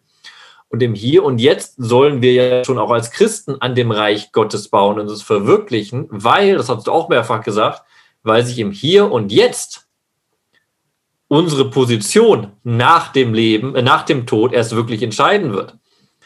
Wir haben, das habe ich auch vorhin gesagt, ich will es nochmal sagen, weil ich es so mag, wir sind nicht auf dem Highway zum Heil. Ja. Wir sind auf dem Weg zum Gericht nach der Auferstehung. Die Auferstehung selbst ist noch nichts wert für uns. Ja. Die deswegen Frage ist, genau, deswegen sollte man hier gut investieren, gute Anlagen machen. Äh, der Paulus bringt das ja im ersten Grund in dieses schöne Bild von, von dem Haus, das man sich aus Holz, Heu oder Stroh oder aus Gold, Silber oder Edelstein baut. Und das Feuer der Liebe Gottes wird prüfen, ob es standhält. Und genau darum geht's in diesem Gericht. Und ich bin der Meinung, man sollte auf ordentliche Materialien setzen. Also etwas Gutes tun, den Willen Gottes möglichst erfüllen. Dann wird die Sache gut ausgehen. Wenn man da so ein bisschen schludrig wird, dann könnte das, ja, in der Ewigkeit in der Wellblechhütte möchte man nicht wohnen. Und bei alledem darf man nicht in einen Pessimismus verfallen, sondern kann mit Kohelet ordentlich rufen, iss freudig dein Brot und trink vergnügt deinen Wein. Das könnt ihr in Israel äh, in den nächsten Tagen schon wieder tun, wie du eingangs gesagt hast, äh, weil ihr mit der Impferei da schon ein bisschen weiter seid. Es kann uns ein gutes Vorbild sein, äh, da auch nochmal ordentlich was draufzulegen und anzustrengen. Ähm, bevor die entsprechenden Mutanten hier landen, sollten wir da das unsere tun. Äh, dass Erlösung möglich ist, sieht man an Israel in diesen Tagen. Ich, ich danke dir für dieses Gespräch. Eingangs äh, dröhnten in Israel die Sirenen, weil heute der besondere Gedenktag auch der äh, Gefallenen, glaube ich, ist. Und, ja. ja. Ähm, es war eine merkwürdige Inzidenz, dass wir uns dann heute genau über Tod und Auferstehung im altehrwürdigen Testament unterhalten haben. Wie gesagt, ich habe es schon erwähnt, wenn Sie Interesse haben, können Sie sich morgen wieder live bei Facebook zuschalten oder hier live im Webinar zur Glaubensinformation unter www.kck42.de-webinar. Dann ähm, wird es um apokryphe Auferstehungsevangelien gehen. Wir haben schon vorhin den Sheol gehabt, wie Christus die äh, äh, Schattenwesen aus der Unterwelt herausführt. Genau das werden wir morgen im Nikodemus-Evangelium hören und uns anschauen. Aber nicht nur, sondern auch noch ein paar andere apokryphe Geschichten. Also wenn Sie Spaß haben, schauen Sie gerne rein. Äh, hier wird es möglich sein, äh, zum nächsten DI-Verbum direkt äh, eingeladen zu werden. Das wird sein am 8. Ähm, Juni, also in gut zwei Monaten. Dann lautet das Thema Gemeindekonzepte im Neuen Testament. Dann schauen wir also da mal in die neutestamentlichen Schriften wieder etwas näher hinein und werden dann hoffentlich auch da wieder den einen oder anderen Bezugspunkt zum altehrwürdigen Testament ähm, finden, wie sich das gehört.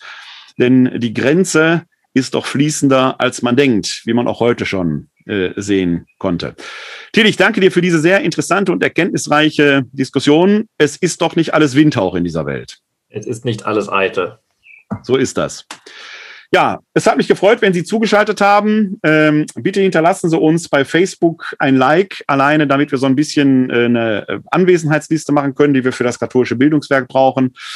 Äh, ich äh, ende in diesen Zeiten hier in Deutschland meine Veranstaltung immer bleiben oder werden Sie gesund und helfen Sie anderen gesund zu bleiben oder zu werden. Und dann mache ich etwas, was sonst den Koanim gebührt, was aber durch die Serie ähm, äh, Star Trek berühmt geworden ist. Äh, das ist dieses alte Segenszeichen, das die Koanim machten. Das kommt, glaube ich, von Shalom Shaddai. Ne? Das ist dieses, dieser Buchstabe Shin. Ne? Ähm, Jetzt habe ich den Faden gerade vorne. Live long and prosper. Live, live long and prosper. Leben Sie lang und in Frieden. Ähm, bevor ich mein Glück auf zum Schluss setze, wie gesagt, bei Facebook habe ich keine Fragen gesehen, aber hier sind einige Zuschauer drin. Wenn Sie Fragen haben, dürfen Sie die natürlich noch loslassen. Wir sind schon längst über unsere Zeit, aber wenn noch Fragen da sind, dann dürfen Sie die gerne stellen.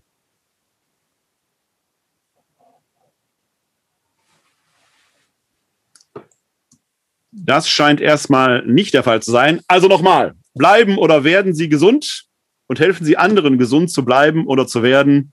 Leben Sie lang und in Frieden. Live long and prosper. Also, Glück auf. www.d-verbum.de